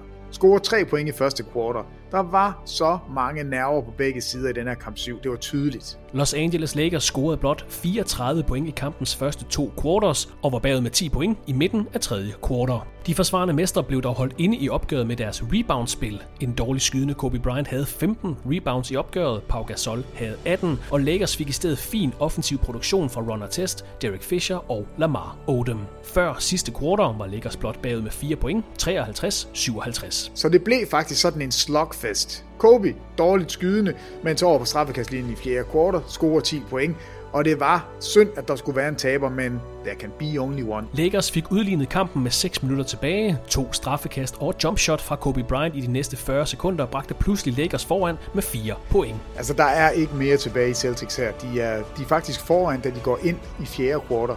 Fører med 4, men man har en fornemmelse af, at Lakers bare er for stærke, og det ender med, at uh, Celtics hænger bagud, fejler alt for meget, og Lakers kører sejren. The Lakers repeat back-to-back titles. The LA Lakers, the 2010 NBA champions. Efter syv fantastiske kampe kan Los Angeles Lakers endelig løfte The Larry O'Brien Trophy, det endegyldige bevis på, at de er mestrene i NBA-sæsonen 2009-2010. Lakers er nu back-to-back champions. Kobe Bryant spreder sine lange fingre ud til kameraet og udbryder 5. 5 mesterskaber til Kobe Bean Bryant. Kobe har jo selv sagt, at det mesterskab, det er faktisk det mesterskab, der betyder mest for ham. Og, og jeg er sikker på, at det er rigtigt, fordi der er to gennemgående temaer i det. For det første får han lov til at rivalisere den nederlag, som, som Lakers har haft til Celtics. Den, den vinder de. Det får han gjort nu. Men samtidig så vinder han altså også ring nummer 5. Og det er af kæmpe betydning, fordi man, kan, man vil altid sammenligne med Shaquille O'Neal. Og Shaq sidder og har vundet fire ringe. Nu har Kobe vundet uden Shaq og vinder altså også mere end Shaq.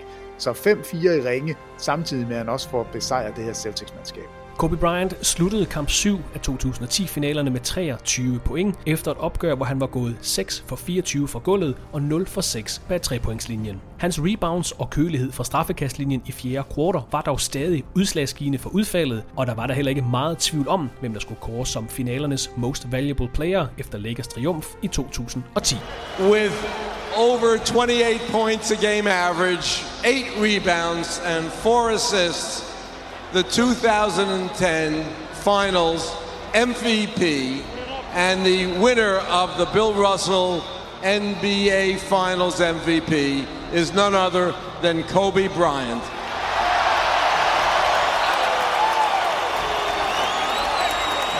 From one great champion to another, Kobe Bryant, your fifth NBA championship. How does this one stand out for you more than one, two, three, and four? Well, this this is the sweetest. You know, it's uh, we've been downplaying the whole series, the rivalry between us and the Celtics, because we had to focus on what we had to do. But we understood how bad the city wanted it. You know, there's no question about it. And uh, this one's by far the sweetest because it's against them, and because it's the hardest one by far. Kobe snittede 28,6 point, 8 rebounds, knap 4 assists og 2,1 steals i de syv finalekampe, og blev for anden sæson i træk og for anden gang i karrieren kåret som Finals MVP, den første dobbelte Finals MVP-prisvinder siden Shaquille O'Neal. Altså, der er for mig at se kæmpe forskel på, på de tre mesterskaber, som Kobe Bryant og Lakers vinder øh, sammen med Shaquille O'Neal, og de tre finaleserier, hvor Kobe er stjernen. Og det er selvfølgelig forskellen med at være omdrejningspunktet eller være sidekicket. Så fra at gå fra at være nok måske det bedste sidekick nogensinde i NBA's historie og vinde tre mesterskaber, til at være frontfiguren, den bedste spiller på et finalemandskab. Der er en forskel, og jeg er sikker på, at Kobes mesterskaber uden Shaq er dem, der betyder mest, fordi han har haft en, en større rolle i dem.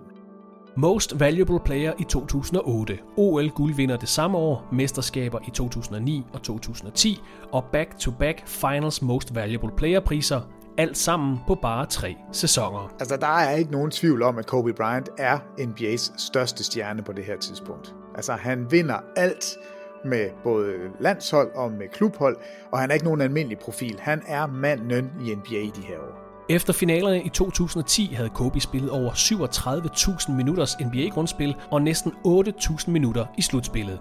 Sæsonen havde budt på enkelte små finger- og ankelskader, og med udsigten til sin 32-års fødselsdag i august, begyndte flere at spekulere i, hvor meget The Black Mamba havde tilbage i tanken. Altså de her dybe runs, han har i slutspillet, selvfølgelig tager det både på krop og på, øh, altså på det mentale.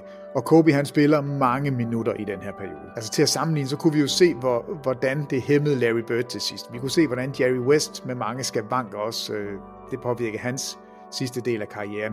Og selvfølgelig kan Kobe heller ikke uram forbi. Altså vi har jo set ham, hvordan han sætter fingre på plads og spiller videre bagefter. Han har altid været kendt for at være sådan lidt en hård hund. Så det var ikke fordi, det var forbi for Kobe Bryant efter finalerne i 2010. Men det er bare nok i den her sæson, vi første gang ser, at der sådan for alvor ved at komme slid, og det, det er også det, der, der kommer til at præge hans efterfølgende sæsoner. Slidet fra 14 NBA-sæsoner var dog ikke umiddelbart til at se på Kobe Bryant i 10-11-sæsonen, hvor han nok engang kom på både et All-NBA og All-Defensive første hold. Los Angeles Lakers førte sig frem som de forsvarende mestre og vandt de første 8 kampe i træk og 30 af deres første 41 kampe i grundspillet. I februar 2011 vandt Kobe Bryant sin fjerde All-Star Game MVP-pris. Sammen med Bob Pettit er Kobe Bryant dermed den spiller med flest MVP-priser fra All-Star-kampen i NBA's historie. Det er altså endnu en solid sæson for Lakers og for Kobe Bryant, og i løbet af sæsonen der springer han også 6 pladser op på all-time pointlisten i, i løbet af, af grundspillet. Så de ligner en af favoritterne til mesterskabet igen, men når altså ikke hele vejen. For fjerde sæson i træk henter Lakers 57 sejre i grundspillet. De må dog tage til takke med en anden plads i Western Conference efter en sæson, hvor Kobe Bryants holdkammerat Lamar Odom blev kåret som sæsonens bedste bænkspiller. Kobe Bryant spiller med i alle 82 kampe i grundspillet, men går fra knap 39 minutter per kamp til 34 i et forsøg på at holde ham frisk til slutspillet i 2011. Endnu en suveræn All-NBA-sæson for Kobe Bryant, en All-NBA-sæson fra Pau Gasol, og med sæsonens bedste bænkspiller i Lamar Odom. Det hele var legnet op til endnu et dybt playoff-run til Lakers, der jagtede deres fjerde finaleserie i træk.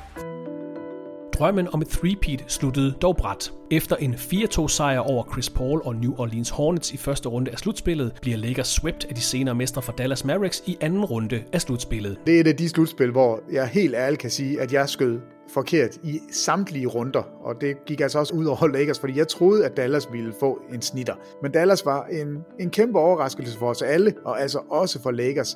Og det er sådan en lidt underlig serie, fordi Ron Artest bliver smidt ud i anden kamp, Andrew Bynum bliver smidt ud i kamp 4, Dallas vinder med 36 point, og det var fuldt fortjent, men for mig var det altså stadigvæk en kæmpe overraskelse. Kobe Bryant snittede 23,3 point over de fire kampe mod Dallas Mavericks. For første gang siden 2007 var Lakers ikke at finde i sæsonens Western Conference Finals. Og selvom det er en lidt hård måde at slutte en sæson på, så var Lakers ikke færdige som tophold. De havde stadigvæk stammen, de havde Kobe, de havde Pau Gasol, de var kun lige i starten af 30'erne, og så havde de der kæmpe talent i Andrew Bynum. Ron Artest, som hed Ron Artest dengang, øh, og Matt Barnes som forsvarsspecialister, så det var bestemt et hold, man skulle regne med. Også selv efter den her lidt underlige offseason, som, som det var for dem. Efter slutspilsnederlaget til Dallas Mavericks rejste Kobe Bryant til Tyskland for at få behandling for smerter i sit venstre knæ og ankel. Knæproblemerne havde påvirket Kobe i sådan en grad, at den træningshungrende Black Mamba faktisk havde skåret ned på holdtræningerne i 10-11 sæsonen, noget som kritikerne mente skabte en anderledes rytme hos de forsvarende mestre.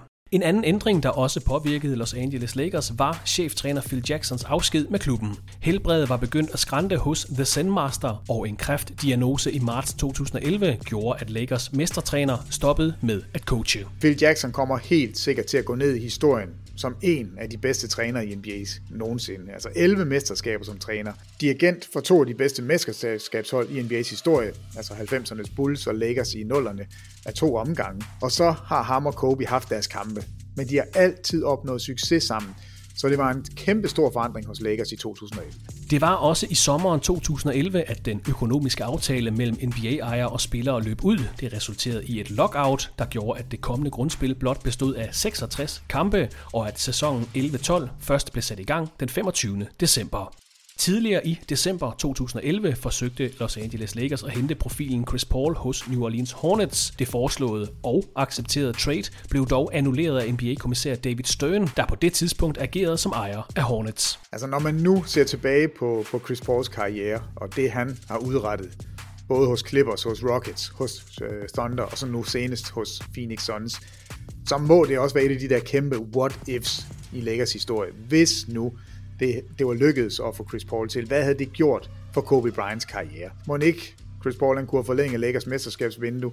Det er jeg i hvert fald ret sikker på. Den annullerede handel ville have bragt Chris Paul til Lakers og have sendt Pau Gasol til Houston Rockets, mens Lamar Odom og tre Rockets-spillere ville have skiftet til New Orleans Hornets. Seks dage efter at Lakers handel blev foreslået, skiftede Chris Paul i stedet til Los Angeles Clippers i bytte for Eric Gordon, Chris Kaman, Al Farouk Amino og et første runde draft pick. Den her beslutning, det kom jo faktisk til at betyde, at Clippers Clippers af alle hold var det bedste hold af de to hold i Los Angeles den efterfølgende sæson. Og Lakers, man må sige, der begyndte de altså at falde lidt fra hinanden.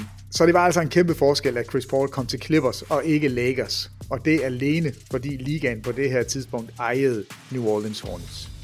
Efter det kollapsede Chris Paul trade bad Lamar Odom om at blive sendt væk fra Los Angeles Lakers. Dette skete også i december, hvor Lakers sendte ham til sommerens mestre fra Dallas Mavericks i bytte for et første runde draft pick og en trade exception. I løbet af sæsonen 11-12 sender Lakers også Derek Fisher og Luke Walton væk i bytte for Jordan Hill og Ramon Sessions. Et forsøg på at blive yngre og hurtigere, så man kunne følge med den nye generation af stjerner i Western Conference. Mike Brown var blevet ansat som Lakers nye cheftræner og coachede dem til en 41-25 record i det forkortede grundspil, hvor Lakers endte på en tredjeplads i Western Conference. 33-årige Kobe Bryant spillede med i 58 af de 66 grundspilskampe. Han kom på All-NBA førsteholdet, All-Defensive andeholdet og endte på andenpladsen på topscorelisten i grundspillet. I denne sæson var Kobe tilbage på over 38 minutter per kamp, og hans 27,3 point i gennemsnit per kamp var kun overgået af Kevin Durant for Oklahoma City Thunder. Altså, de hænger i i den her sæson i Lakers. Men det er uden Phil Jackson, det er uden Lamar Odom, Gasol og Kobe er et par år ældre.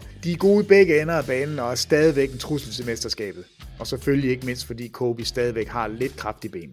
I februar 2012 bliver Kobe Bryant den mest scorende spiller i NBA's All-Star-historie i en kamp, hvor Lakers center Andrew Bynum også er med. Bynums udvikling i grundspillet gav fornyet håb til et dybt slutspilsrun for Lakers. Kunne han være en nøgle til fornyet succes hos Lakers ved siden af veteranerne Pau Gasol og Kobe Bryant? Præcis som sæsonen for inden sluttede drømmen om endnu en finaledeltagelse bræt. Efter en syvkampserie mod upåagtede Denver Nuggets, en serie hvor Kobe Bryant snittede 29 point per kamp, blev Lakers for anden sæson i træk sendt ud af slutspillet i anden runde. Denne gang til de senere finalister for Oklahoma City Thunder efter fem kampe. På to år så er magtbalancen faktisk ændret her mellem Lakers og Thunder. Durant, Westbrook, Harden, jeg ved ikke om de har hår på brystet, men de spiller i hvert fald som om de har, og Lakers de er blevet ældre. Og der er klasseforskel. Altså, der er simpelthen mere talent. Kobe Bryant er stadigvæk afsindig. Det har han altid været. Det er han stadigvæk. Og det er nogle tætte opgør, men overordnet set, så er vi nødt til at sige, at Thunder var et bedre hold, og de går fuldt fortjent videre 4-1. Kobe Bryant snittede over 31 point per kamp i serien mod Thunder. Lakers eneste sejr i serien kom i kamp 3, hvor Kobe scorede 36 point og gik 18 fra 18 fra straffekastlinjen. I kamp 4 og 5 leverede Kobe Bryant 38 og 42 point, men det var altså ikke nok til at forlænge serien eller til at spille Lakers videre i slutspillet. Kamp 5 af den her anden runde serie mellem Lakers og Thunder var Kobe Bryants slutspilskamp nummer 220. Det skulle desværre også vise sig at blive den sidste playoff-kamp fra The Black Mamba. Kobe Bryant var opsat på at matche sit idol Michael Jordans antal af mesterskaber. Så længe at der var energi i benene og sulten var intakt, så skulle det 6. mesterskab jages. Efter de to anden runde exits i træk skulle der ske noget hos Los Angeles Lakers. Fornemmelsen var, at mesterskabsvinduet stadig var åbent, men at 34-årige Kobe Bryant og 32-årige Pau Gasol skulle have lidt mere hjælp til opgaven. Den hjælp kom i juli og august i 2012. It has been developing for months. Breaking news tonight here on Sports Center. And it looks like Dwight Howard is on the move, a deal that uh, just really came about over the last couple of hours. Howard going to the Lakers. If you can get Dwight Howard, Steve Nash, and not give up Pau Gasol, you had a very, very good summer, and the Lakers window is flung right back open. Da Dwight Howard og Steve Nash kommer til Lakers i sommeren 2012, altså der troede vi faktisk, at mesterskabet det var afgjort. Vi snakkede, og det var en helt seriøs diskussion, kan Los Angeles Lakers vinde 70 kampe? Kan de slå rekorden for flest sejre i grundspillet? Det var der, vi var. Den tidligere dobbelte MVP Steve Nash blev hentet i Phoenix for to første runde og to anden runde draft picks i starten af juli 2012. Godt en måned senere indgik Lakers, Philadelphia 76ers, Orlando Magic og Denver Nuggets en kæmpe handel, hvor Lakers sendte Andrew Bynum til Philadelphia og modtog i stedet Dwight Howard, der tre år tidligere havde stået over for Lakers i NBA-finalerne. Men vi havde jo altså også set det her quick fix tidligere hos Lakers. Man havde tidligere prøvet at hente både Gary Payton og Karl Malone ind som veteraner. Men det her, det var lidt noget andet. Det var en Dwight Howard på bare 27 år, og han var udset til at blive den helt store nye Lakers center. Og han havde endda taget den samme vej som den, den tidligere stjerne Shaquille O'Neal, altså fra Orlando til Lakers.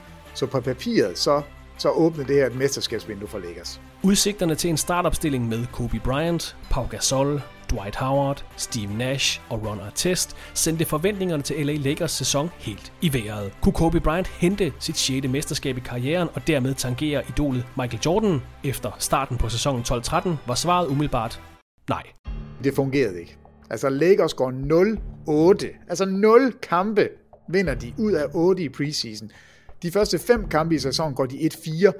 De starter med at fyre Mike, Mike Brown, erstatte ham med Mike, øh, Mike D'Antoni, og så begynder skaderne hos Lakers også i den grad at vælte ned over dem, og de kan overhovedet ikke dække op. Så det, der lignede en overline favorit til mesterskabet, det viser sig desværre lynhurtigt at blive et af historiens største flop. Pau Gasol spillede blot med i 49 grundspilskampe, Steve Nash spillede med i 50, og selvom Dwight Howard nåede op på 76 grundspilskampe, så var det med massive rygproblemer. Som en af de eneste forholdsvis raske spillere på holdet, måtte Kobe Bryant nok engang forsøge at bære Lakers. I sæsonen er han blandt de mest scorende spillere i hele NBA, og som Steve Nash's skader hober sig op, bliver The Black Mamba brugt mere og mere som facilitator for Lakers, der dog blot er 17 og 23 efter de første 40 kampe af sæsonen. Jamen, det er helt vanvittigt. Altså, når man er inde og kigge på gamle game logs for den her sæson. Kobe Bryant er 34 år gammel og spiller langt over 40 minutter i flere kampe i grundspillet.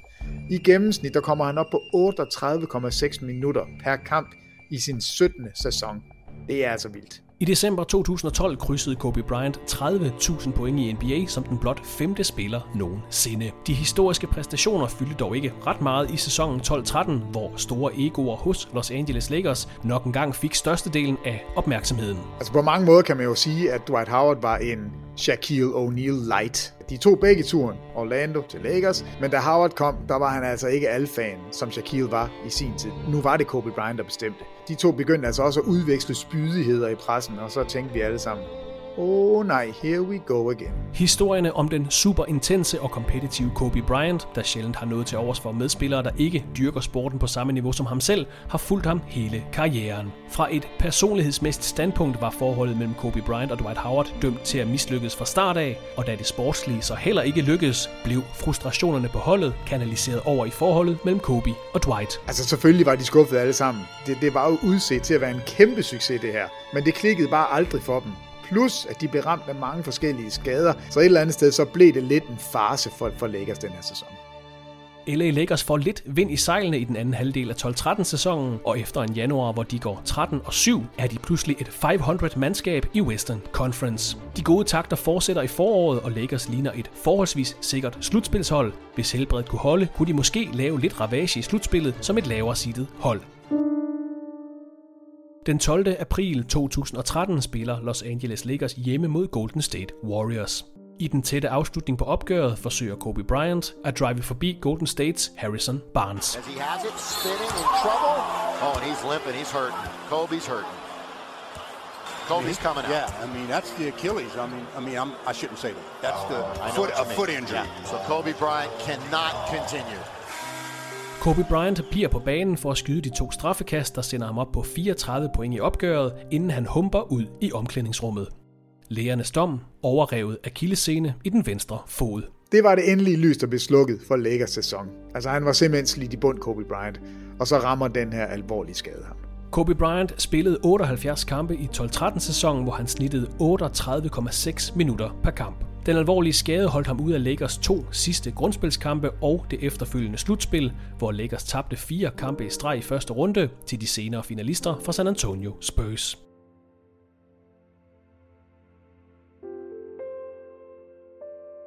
Superholdseksperimentet lykkedes ikke for Lakers. Dwight Howard forlod holdet efter bare en sæson og skrev under med Houston Rockets i stedet. På papiret så det hele godt ud, men efter en kummerlig sæson og Dwight Howards exit, står Los Angeles Lakers tilbage med et aldrende mandskab, en skadet stjerne og det der ligner et lukket mesterskabsvindue.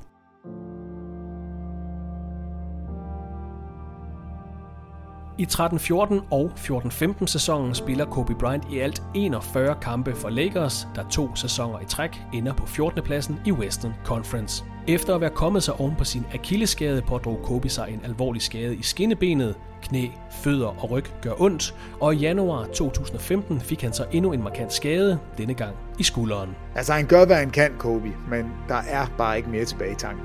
Alderen har indhentet ham, og kroppen den siger, jeg kan snart ikke mere. Altså samtidig så er Lakers heller ikke et særligt godt hold, og det vi ser fra Kobe, det er altså kun en skygge af det, vi tidligere havde oplevet.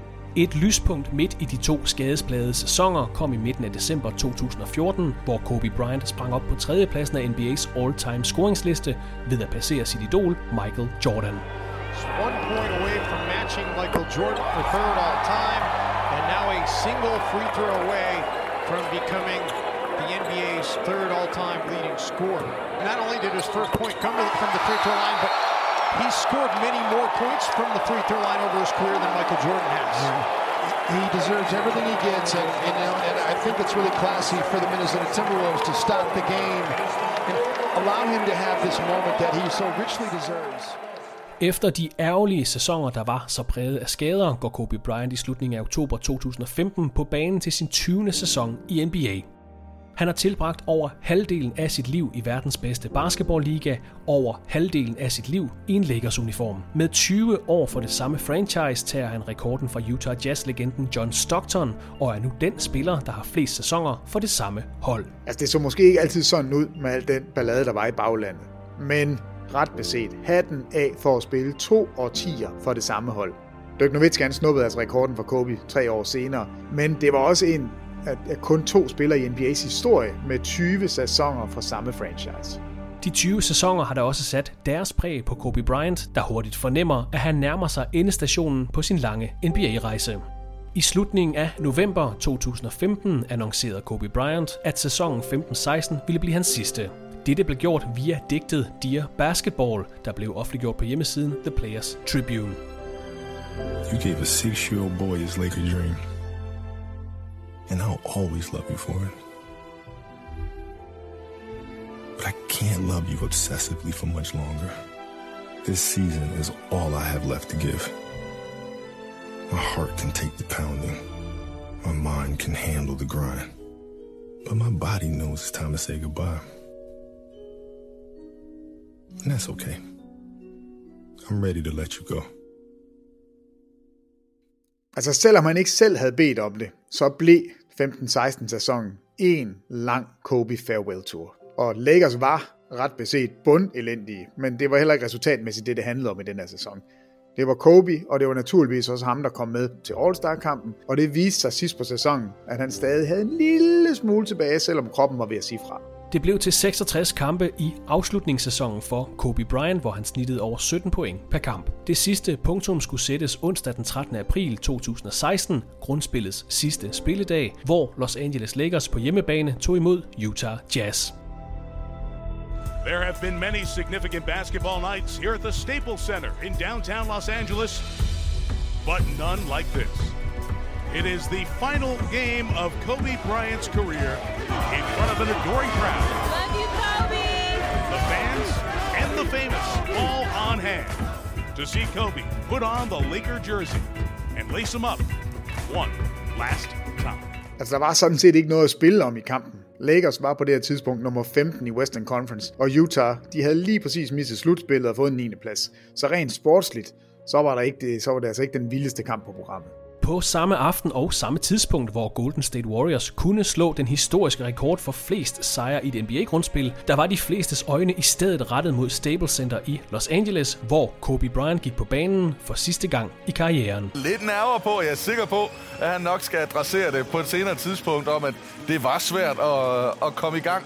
Alle følelserne af hele hyldelsen op til har selvfølgelig været specielt. En farewell night med, jeg ved ikke hvor mange mennesker på gulvet, for simpelthen at hylde en af de bedste, hvis ikke den bedste lægger nogensinde. Flankeret af D'Angelo Russell, Jordan Clarkson, Julius Randle og Roy Hibbert, indtog Kobe Bryant gulvet i Staples Center for sidste gang. Gæsterne fra Utah Jazz lignede en for stor mundfuld for Lakers, der var bagud med 15 point ved halvleg. Det er helt ærligt noget af det mest afsindige, jeg nogensinde har oplevet. Han ville bare slutte karrieren på toppen, og han ville ikke slutte med et nederlag.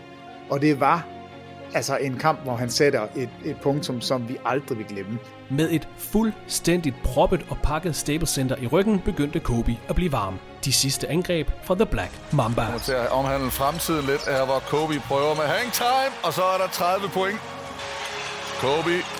Ja, point. Kobe Bryant. 40 point. Fejl. Yes! 50 point til The Black Mamba i hans absolut sidste kamp. Kom så, Kobe. Send den afsted. Ja, Lang tak. toer. Ja, er der! Kobe Ja, Bryant! tak. Vi kan danse den her hjem. Nu er Lakers op med en enkelt. 97-96. Det her, det er storhed, min dame. Det er en af de absolut største performances, man ser. De forstår det jo ikke. Det er de allerstørste stjerner, der sidder og begynder at grine. Han har skudt 50 skud i dag. Ja. 60 point til Kobe Bryant i hans afsked. New med 3. Kobe Bryant takker af for 20 år i verdens bedste basketballliga. Han slutter som nummer 3 all-time. Fem mesterskaber i hus. Og han slutter altså det hele af med 60 point og en sejr på hjemmebane i hvad der ellers har været Los Angeles Lakers dårligste sæson nogensinde. Kobe Bryant gik ud med manerer. Los Angeles Lakers vandt kampen 101-96 efter 60 point for Kobe Bryant. Det femte højeste antal point i karrieren, og så endda i sin sidste NBA-kamp. 60 point, 50 afslutninger har han i sin afslutningskamp. Hårene rejste sig, man sad faktisk og knep en lille tår, da det hele var slut. Så han går ud fuldstændig som han skulle. Ud af en liga, hvor han altid har været en scorer, og hvor han altid har været flamboyant, og den spiller man kiggede på. Og her, så slutter han med 60 point i den sidste kamp. Det, det kan man bare ikke gøre bedre. I can't believe how fast 20 years went by. I mean, this is crazy. This is absolutely crazy. And, uh, you know, to be standing here at center court with you guys, my teammates behind me, and uh, appreciating all this, you know, the journey that we've been on. You know, we've been through our ups and been through our downs. I think the most important part is that we all stayed together throughout. Thank you, thank you from the bottom of my heart. I, God, I love you guys. And uh, I love you guys. And uh, my family, to my family, my wife Vanessa, our daughters Natalia and Gianna, You know, thank you guys for all your sacrifice. You know, for all the hours I spent in the gym working and training. And Vanessa, you holding down the family the way that you have. I, I, I can't, there's no way that I can thank you enough for that. So, yeah, from the bottom of my heart, thank you. And uh, what can I say? Mamba out. To årtiers NBA-rejse var nu slut. Efter sin sidste kamp var Kobe Bryant den tredje mest scorende spiller i NBA's historie. Han havde fem mesterskabsringe og et væld af præstationer og bedrifter på CV'et. Altså Kobe var en af de mest underholdende spillere, NBA nogensinde har set. Og fem mesterskaber, og det CV han slutter med, så er der også en af de mest dominerende spillere. Karrieren varede hele 20 sæsoner. 20 sæsoner, der alle blev tilbragt hos Los Angeles Lakers, og Kobe Bryant har stadig førstepladsen, når det kommer til point, kampe og minutter spillet, ramte field goals, ramte træer, ramte straffekast og steals i Lakers franchisets lange og imponerende historie. Dear Kobe. Dear Kobe. Dear Kobe. Dear Kobe. Dear Kobe. Thank you. Thank you. Thank you. Thank you. Thank you. Thank you. Kobe Bean. Kobe, thank you, man. Dear Kobe. Thank you. Thank you for your passion, your commitment, and dedication to basketball. Thank you for showing us that the number 24 isn't just the number on your jersey, but the amount of hours in a day that you have to devote to the game to be the best. Thank you for giving and giving and giving. Thank you for pushing through when your body says no, but your heart said yes. Thank you for the games that you refuse to lose and the ones you always seem destined to win. Thank you for your endless drive. For showing us that even on your worst day, there's nothing else to do but push harder. For showing us there's no such thing as magic, but only hard work. Thank you for playing the game the way it was meant to be played. Thank you for teaching us to believe in ourselves, Even when nobody else did. For 20 years, you gave our game all you had, and we are eternally grateful. Thank you for being you, competitor supreme. Thank you for loving the game of basketball. Congratulations, and uh, you know, we're gonna keep chasing it. Efter den aktive karriere tog Kobe Bryant et skridt væk fra NBA. Han trænede datteren Shishi, der selv var begyndt at udvise interesse for sporten, men ellers fyldte basketball meget lidt i årene efter NBA. Mandag den 18. december 2017 var han og familien dog tilbage på banen. Det var da både nummer 8 og 24 blev hængt op under loftet i det, der dengang hed Staples Center i Los Angeles. He gave us five NBA championships. Let me see, Kobe. You gave us three in number eight and two in 24. Thank you, Kobe, for your incredible work ethic. Never giving up and somehow figuring out how to impose your will on a game and changing, single-handedly changing the outcome with a relentless Mamba mentality, teaching us that failure is a non-existent concept. The time has come, Lakers fans. Please direct your attention up to the southeast corner of the arena, where number 8 and number 24 will hang forever as we honor one of our Lakers greats, Kobe Bryant.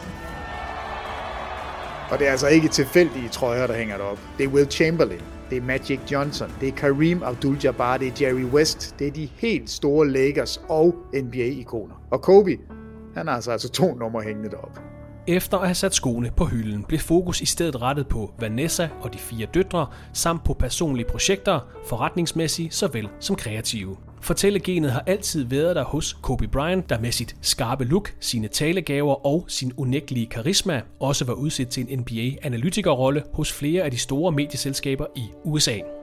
Det første store kreative output fra Kobe Bryant er kortfilmen Dear Basketball, der er baseret på Kobe Bryants farveldigt fra 2015. Den blev udgivet i 2017 med Kobe som speaker og vandt i 2018 en Oscar for bedste animerede kortfilm. Altså man kan sige, det, det kørte bare for Kobe Bryant efter den aktive karriere var slut. Han vandt en Oscar, han fik tid til at tilbringe tid med familien, han passede sine forretninger, så det var faktisk den perfekte overgang til det næste stadie i livet. Søndag den 26. januar 2020 kom der en forfærdelig nyhed fra det sydlige Kalifornien. Et chok og en mavepuster til en hel sportsverden. Den amerikanske basketball-legende Kobe Bryant er søndag død efter at være styrtet ned med en helikopter. Den 41-årige Kobe Bryant var en af de største stjerner i amerikansk basketball gennem tiderne.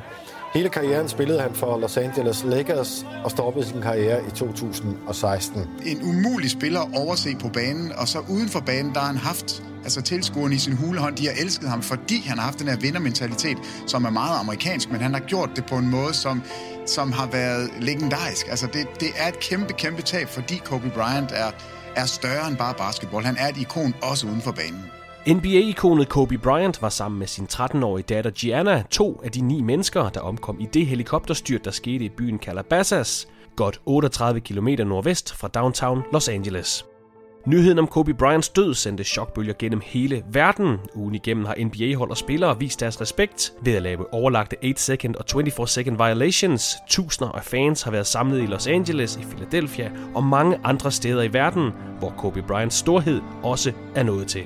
Den massive mængde af hilsner, billeder, videoer, minder og reaktioner viser meget godt, at Kobe var mere end bare en NBA-spiller. Han var mere end bare en femdobbelt NBA-mester, mere end bare en sublim offensiv og defensiv spiller, mere end bare en unik personlighed. Hjembyen Philadelphia, arbejdspladsen Los Angeles, arbejdsgiveren, NBA og en forenet sportsverden har mistet et ikon, et symbol og en ven. Men når alt kommer til alt, er sport ikke vigtigt.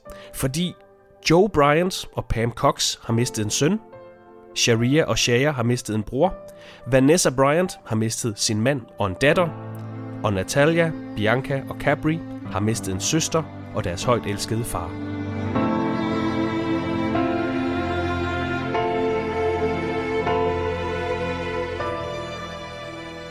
Vi springer lige ud af vores øh, montageformat og slutter lige den her podcast med lidt livesnak. Det vi lige hørte her, det var introen til vores podcast nummer 200, som vi udgav tre dage efter Kobe Bryants tragiske dødsfald i januar 2020. Når du husker tilbage, øh, kan du huske noget om, hvordan det var, da den her øh, nyhed ramte os for, for to år siden? Ja, det, selvfølgelig kan jeg det, og, og det er der jo en, altså en personlig grund til. Øh, nu var det jo så helt ja, grotesk er det jo et eller andet sted, at min far døde den samme dag som Kobe Bryant, og, ja. og det blev jo også lidt af, af historien øh, for mig, fordi vi, vi får historien, Thomas Bilder og jeg, da vi sidder i bilen på vej over broen til Fyn, og lige pludselig så står, jeg, jeg går telefonerne fuldstændig amok, og det bimler ind med alle mulige notifikationer og beskeder, og har I hørt det, og kan det passe, og er det rigtigt? Og jeg troede, jeg, jeg troede faktisk personligt, det var løgn, at han altså var gået bort, at han var død. Jeg, jeg, jeg kunne faktisk ikke rigtig forstå det. Og vi kører jo der i bilen, og så skal, så skal vi tage en beslutning om, hvad, jamen, hvad gør vi? Altså, vi skal ned og kommentere en kamp. Vi ved jo godt, at hele NBA vil ligge i, i ruiner den her dag, og også i tvivl om, om man overhovedet vil sende kampene, eller om alt bliver aflyst. Øh, så vi har en lang sådan snak om det, hvad, hvordan gør vi? Og da vi så kommer ned til TV2, så viser det sig så, at, at man fra NBA's side har taget en beslutning om at, at fortsætte at køre igennem og, og lave kampene, men det var jo en, altså en surrealistisk oplevelse at sidde og kommentere en kamp, hvor spillere på banen græd, og altså det, det var så øh, tung en, en omgang. Men et eller andet sted, jeg ved ikke, om man kan sige, at det var nødvendigt, men altså, man skal selvfølgelig også videre, men det, det var altså virkelig en, øh, det var en af de svære kampe at kommentere, vil jeg sige, men jeg synes egentlig, vi slap igennem uden at, altså, jeg, jeg synes, det blev en, en fin nok produktion, men det var, det var svært, og det er bestemt ikke noget, jeg nogensinde glemmer.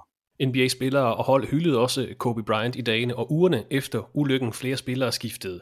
Rygnummer, der blev holdt 8 og 24 sekunders hyldester i kampe, og efter et par uger efter de her tragiske nyheder, der opkaldte NBA deres All-Star Game MVP-trofæ efter Kobe Bryant. Til selve All-Star-kampen, der spillede alle spillerne på det ene hold med nummer 24, og det andet hold med rygnummer nummer 2, det var datteren Shishis nummer Kampen blev også øh, afgjort efter en såkaldt Elam ending, hvor 24 point blev lagt til det førende holds total, som de to hold så skulle jagte igen som en hyldest til Kobe Bryant. Øh, nu har vi dedikeret afsnit 300 til ham og hans karriere. Vi har været igennem de største bedrifter og historier fra karrieren, Peter. Men, men, men Kobes øh, historie er også en kompleks en af slagsen, fordi der er selvfølgelig rigtig meget storhed, der er meget kvalitet fra aller øverste hylde. Han var en øh, spiller og en person med en helt speciel sådan aura omkring sig. Men på trods af den her eller på grund af den her lidt unikke personlighed, øh, nærmest karrieren igennem, så var der de her historier om, at han var svær at være sammen med. Han har haft vanskelige forhold til mange holdkammerater, både tidligt, men også sent i karrieren. Der har hele tiden været noget, lad os kalde det sådan noget støj i periferien omkring ham, omkring den her giga NBA-stjerne, som Kobe Bryant han var. Øh, men det var også som om, at han altså karrieren igennem accepterede både at være held og skurk i NBA. Øh, ja, lige præcis. Altså han, jeg tror, hvis du skal have det niveau, som Kobe Bryant havde gennem hele karrieren, så, så skal du være lidt speciel. Og det, jeg i hvert fald kunne mærke på mig personligt, så, så voksede Kobe på mig, øh, jo længere tid vi kom igennem karrieren, og faktisk også efter karrieren. Ikke kun da han døde, men, men også i årene efter han retired, altså at han, han trådte tilbage, fordi der kommer der flere og flere af de her historier om spillere, som på alle måder har, har takket Kobe for, for den måde, han gik til spillet på, og de har prøvet at, at tage noget af det til sig. Altså han har, han har en kæmpe stjerne hos rigtig mange spillere. Der er mange, der ser op til ham, og der er rigtig mange, der ser op til den måde, han, han har levet spillet, og altså den der træningsiver, og ikke give op, og husk nu, hvad det er, du, du bærer videre på, og lad være med at tage noget for givet, og kæmpe igennem skader, alle de ting, han har stået for. Så, ja. så jo længere tid der er gået, jo større og større en stjerne har Kobe fået hos mig, og jeg, jeg tænker lidt, at havde han spillet i, i Boston, havde han spillet et andet sted end hos Lakers, så, så ville jeg have været på ham fra start. Altså, så ville jeg nok have, have hyldet ham helt vildt. Mit problem var, at han blev ved med at slå de hold, jeg godt kunne lide, og derfor så, så, kunne, jeg som, altså, så kunne jeg ikke lide Kobe, altså på den måde, at han stod i vejen for dem, jeg gerne ville have til at vinde. Men som spiller øh, har jeg jo altid anerkendt, hvor god han var, men som person, det er, det er kommet lidt bag på mig, at han har haft så stor en betydning for, for så mange spillere, og det er, det er virkelig også noget, der, altså, der er noget vemod, når man, når man taler om Kobe og hans død selvfølgelig, men, men ikke en karriere, altså. Men skurk, det, det var han også, og det synes jeg egentlig, han tog rigtig godt til sig. Men det er sjovt, du slår ned på det her Mamba-mentality, lad os bare kalde det det, for det lever jo videre. Altså den her tilgang til sit, øh, til sit håndværk, intensiteten omkring det, på den måde kommer han jo til at leve videre, øh, så mange andre af de helt store profiler, NBA har set. Man forbinder Magic Johnson med Showtime, med en stor karisma, Michael Jordan med det her overlegne vindergen, du har spillere som Tim Duncan og Bill Russell, de her rolige, meget holdorienterede spillere, men Kobe Bryants passion og dedikation, det her Mamba mentality, det virker også til at blive sådan et begreb, man skal forholde sig til i lang tid endnu i NBA. Jamen det tror jeg da, og det er det eneste, jeg er lidt irriteret over, det er, at han selv har fundet på det. Altså jeg, det synes jeg er så svagt, når folk finder på deres egne øgenavn. Det, det er ikke det sjoveste. Men udover det, så er det jo godt øgenavn. Altså, det er jo, det, det er jo det, det er et sejt øgenavn at have. Man skulle bare ikke selv have lavet det, men altså, det er noget, folk refererer til nu. Og så den, der nok taler mest om det lige nu, det er Devin Booker selvfølgelig, fordi han selv lige er i vælten og, og scorer point i flæng og er, er rigtig god. Og hver eneste gang han bliver spurgt til det, han vil ikke overhovedet sammenlignes med Kobe, fordi det niveau har han slet ikke. Altså han anerkender virkelig, at, at det her, der taler vi om en fra ja, absolut øverste hylder, der mener han ikke selv, han er endnu. Selvom han er en All-NBA-spiller, All-Star-spiller, en, en fantastisk spiller, så synes han ikke selv, han, han kan sammenlignes med Kobe. Og jeg håber, at vi i løbet af den her podcast har været inde på udviklingen hos Kobe Bryant, både som menneske, men også som spiller. Vi så øh, nærmest to forskellige karrierer som sidekick og bænkspiller, og så som superstjerne. Vi så også to forskellige trøjenumre, og det ved jeg, Peter, det er noget, du har dykket lidt ned i, hvilke trøjenumre der egentlig har vundet, om det er 8 eller 24. Jamen altså, det, det, er, det, det er virkelig, det er stort set umuligt. Øh, der er lavet alle mulige forskellige metrics på, hvor, hvor, hvor skød han bedst hans, hans effective field goal percentage i den ene og den anden trøje, hvor mange mesterskaber, hvor mange MVP'er, hvor mange scoring titles. Og jeg, jeg, nu skal jeg ikke sidde og gennemgå dem alle sammen, men det er da fuldstændig vanvittigt. I nummer 8 scorer Kobe Bryant i sin karriere 16.777 point. I nummer 24 scorer han 16.866 point. Altså der er ikke engang 100 point til forskel i de to trøjer. Og, og priserne, det er stort set også lige fordelt. Så altså, jeg, jeg har ikke en trøje, hvor jeg tænker, det er den rigtige, eller det er den forkerte. Det, det er meget, meget få spillere, som kan gøre det her, at de skifter nummer, og så har man to stort set identiske karriere. Og jeg synes, det er i orden, han får, får begge trøjer retired. Det, det er faktisk fint, fordi begge karriere har haft enorm storhed over sig, men jeg synes, at det, det er da helt vildt, at de begge to scorer 16.000 et eller andet øh, og er så tæt på hinanden. Jeg synes bare, det er sådan en lille kuriositet, som man lige kan tage med. Og som det sidste her, Peter, vi skal lige løbe basketball-CV'et igennem for Kobe Bryant. Har du tid til det? Fem mesterskaber har han vundet som en bærende spiller, lad os bare kalde ham det. To gange Finals MVP, en gange grundspils MVP, og 11 sæsoner i alt, hvor han ender i top 5 i den her MVP-afstemning. 15 gange All-NBA-spiller, 11 gange på første holdet, 12 gange All-Defensive-spiller, 9 gange på første holdet, 2 gange topscorer i grundspillet, 18 gange All-Star-spiller, 4 gange All-Star MVP, to OL guldmedaljer med USA. Han er nummer 4 på NBA's all-time liste over scoret point. 20 sæsoner i NBA, 20 sæsoner for det samme franchise, 20 sæsoner for Los Angeles Lakers, det er altså også en præstation i sig selv. Og før sæsonen, som vi er i lige nu, 21-22, der blev Kobe Bryant naturligvis også hyldet, da han var en af de 76 navne, der kom på NBA's 75 års jubilæumshold. Sidste ord til dig, Peter. Hvordan skal man huske atleten, NBA-profilen, sportsudøveren Kobe Bryant? Jamen, jeg tænker, man skal huske ham som en af de mest komplette spillere, og så er han også en af de få spillere, som er mere end bare NBA basketballspiller. Altså han har jo taget det her til, til en, en ny højde. Altså man, man tænker på, altså han er jo et ikon, han er jo en, altså lidt ligesom Jordan, der, der er jo også noget mere storhed, end, end bare det, der var på banen. Der er nogle få spillere, der, der får sådan en status, og der, der er Kobe Bryant altså en af dem. Det er en af de største, vi nogensinde har set, både på banen, men altså bestemt også udenfor. Tak fordi du lyttede med i det her jubilæumsafsnit om Kobe Bryant. Hverken Peter eller jeg skal have de sidste ord i det her afsnit. De skal siges af Vanessa Bryant, der i maj 2021 indlemmede Kobe Bean Bryant i basketballens Hall of Fame. I wish my husband was here to accept this incredible award. He and Gigi deserve to be here to witness this. Gigi would be so proud to watch her daddy get enshrined into the Basketball Hall of Fame. I know Kobe is really looking forward to being here. There will never be anyone like Kobe. Kobe was one of a kind. He was special, he was humble, off the court, but bigger than life. I don't have a speech prepared by my husband because he winged every single speech. He was intelligent, eloquent, and gifted at many things, including public speaking. However, I do know that he would thank everyone that helped him get here including the people that doubted him and the people that worked against him and told him he couldn't attain his goals. He would thank all of them for motivating him to be here. After all, he proved you wrong. Kobe was on a different level. He never took shortcuts when it came to basketball. He gave this game his all. Kobe played through injury after injury, to name a few, he had IVs administered during half times to play through food poisoning and the flu. He played with a broken nose.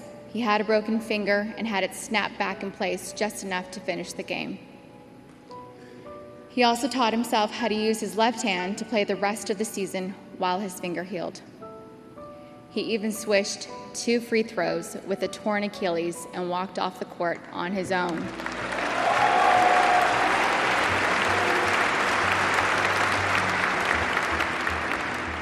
I'll never forget the look he gave me as he walked off the court that game. I knew it was bad. The crowd was cheering, and I was reassuring Natalia and Gianna that Daddy would be okay, just like any other injury.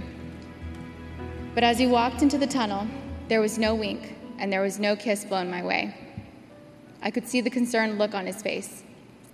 That injury was big, but his comeback from that injury was bigger. People don't know this, but one of the reasons my husband played through injuries and pain was because he said he remembered being a little kid sitting in the nosebleeds with his dad to watch his favorite player play.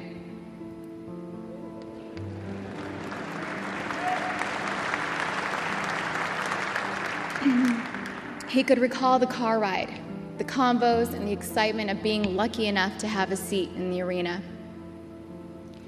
Kobe didn't want to disappoint his fans, especially the ones in the 300 sections that saved up to watch him play, the kids with the same excitement he once had. I want to thank him for somehow finding ways to dedicate time to not only being an incredible athlete, a visionary entrepreneur, and storyteller, but for also being an amazing family man. Thank you for putting your love for our family first. Thank you for bringing so much joy to our lives and joy to the people around the world. Thank you for inspiring us to be better than we were the day before. Thank you for teaching me and all of us to put someone else's joy before our own.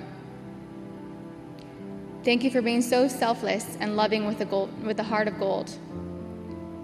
Thank you for never taking yourself too seriously. Thank you for your sense of humor. Thank you for your wit. Thank you for never telling me no and always letting me have my way most of the time. Thank you for being patient and easygoing. Thank you for letting me burst your bubble every chance I got.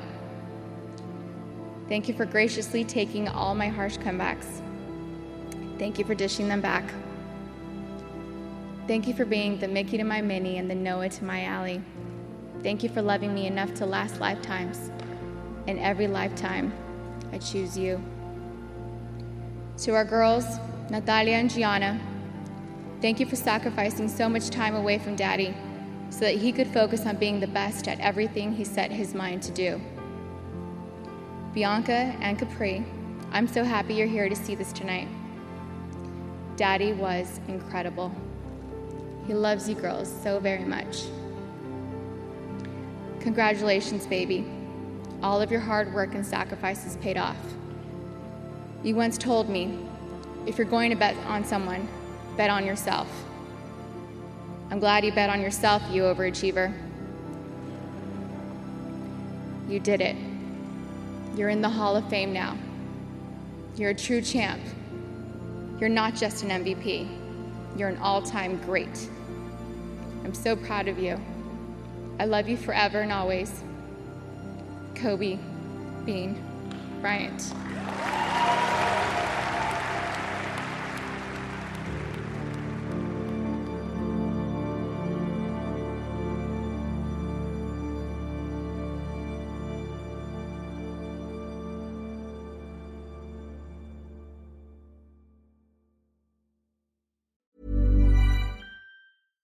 Hi, I'm Daniel, founder of Pretty Litter. Cats and cat owners deserve better than any old fashioned litter. That's why I teamed up with scientists and veterinarians to create Pretty Litter. Its innovative crystal formula has superior odor control and weighs up to 80% less than clay litter. Pretty Litter even monitors health by changing colors to help detect early signs of potential illness. It's the world's smartest kitty litter. Go to prettylitter.com and use code ACAST for 20% off your first order and a free cat toy. Terms and conditions apply. See site for details. Ever catch yourself eating the same flavorless dinner three days in a row? Dreaming of something better? Well, HelloFresh is your guilt free dream come true, baby. It's me, Kiki Palmer. Let's wake up those taste buds with hot, juicy pecan crusted chicken or garlic butter shrimp scampi. Mm. Hello Fresh. Stop dreaming of all the delicious possibilities and dig in at HelloFresh.com. Let's get this dinner party started. When it comes to your finances, you think you've done it all. You've saved, you've researched, and you've invested all that you can. Now it's time to take those investments to the next level by using the brand behind every great investor, Yahoo Finance. As America's number one finance destination, Yahoo Finance has everything you need, whether you're a seasoned trader or just dipping your toes into the market. Join the millions of investors who trust Yahoo Finance to guide them on their financial journey. For comprehensive financial news and analysis, visit yahoofinance.com the number one financial destination, yahoofinance.com.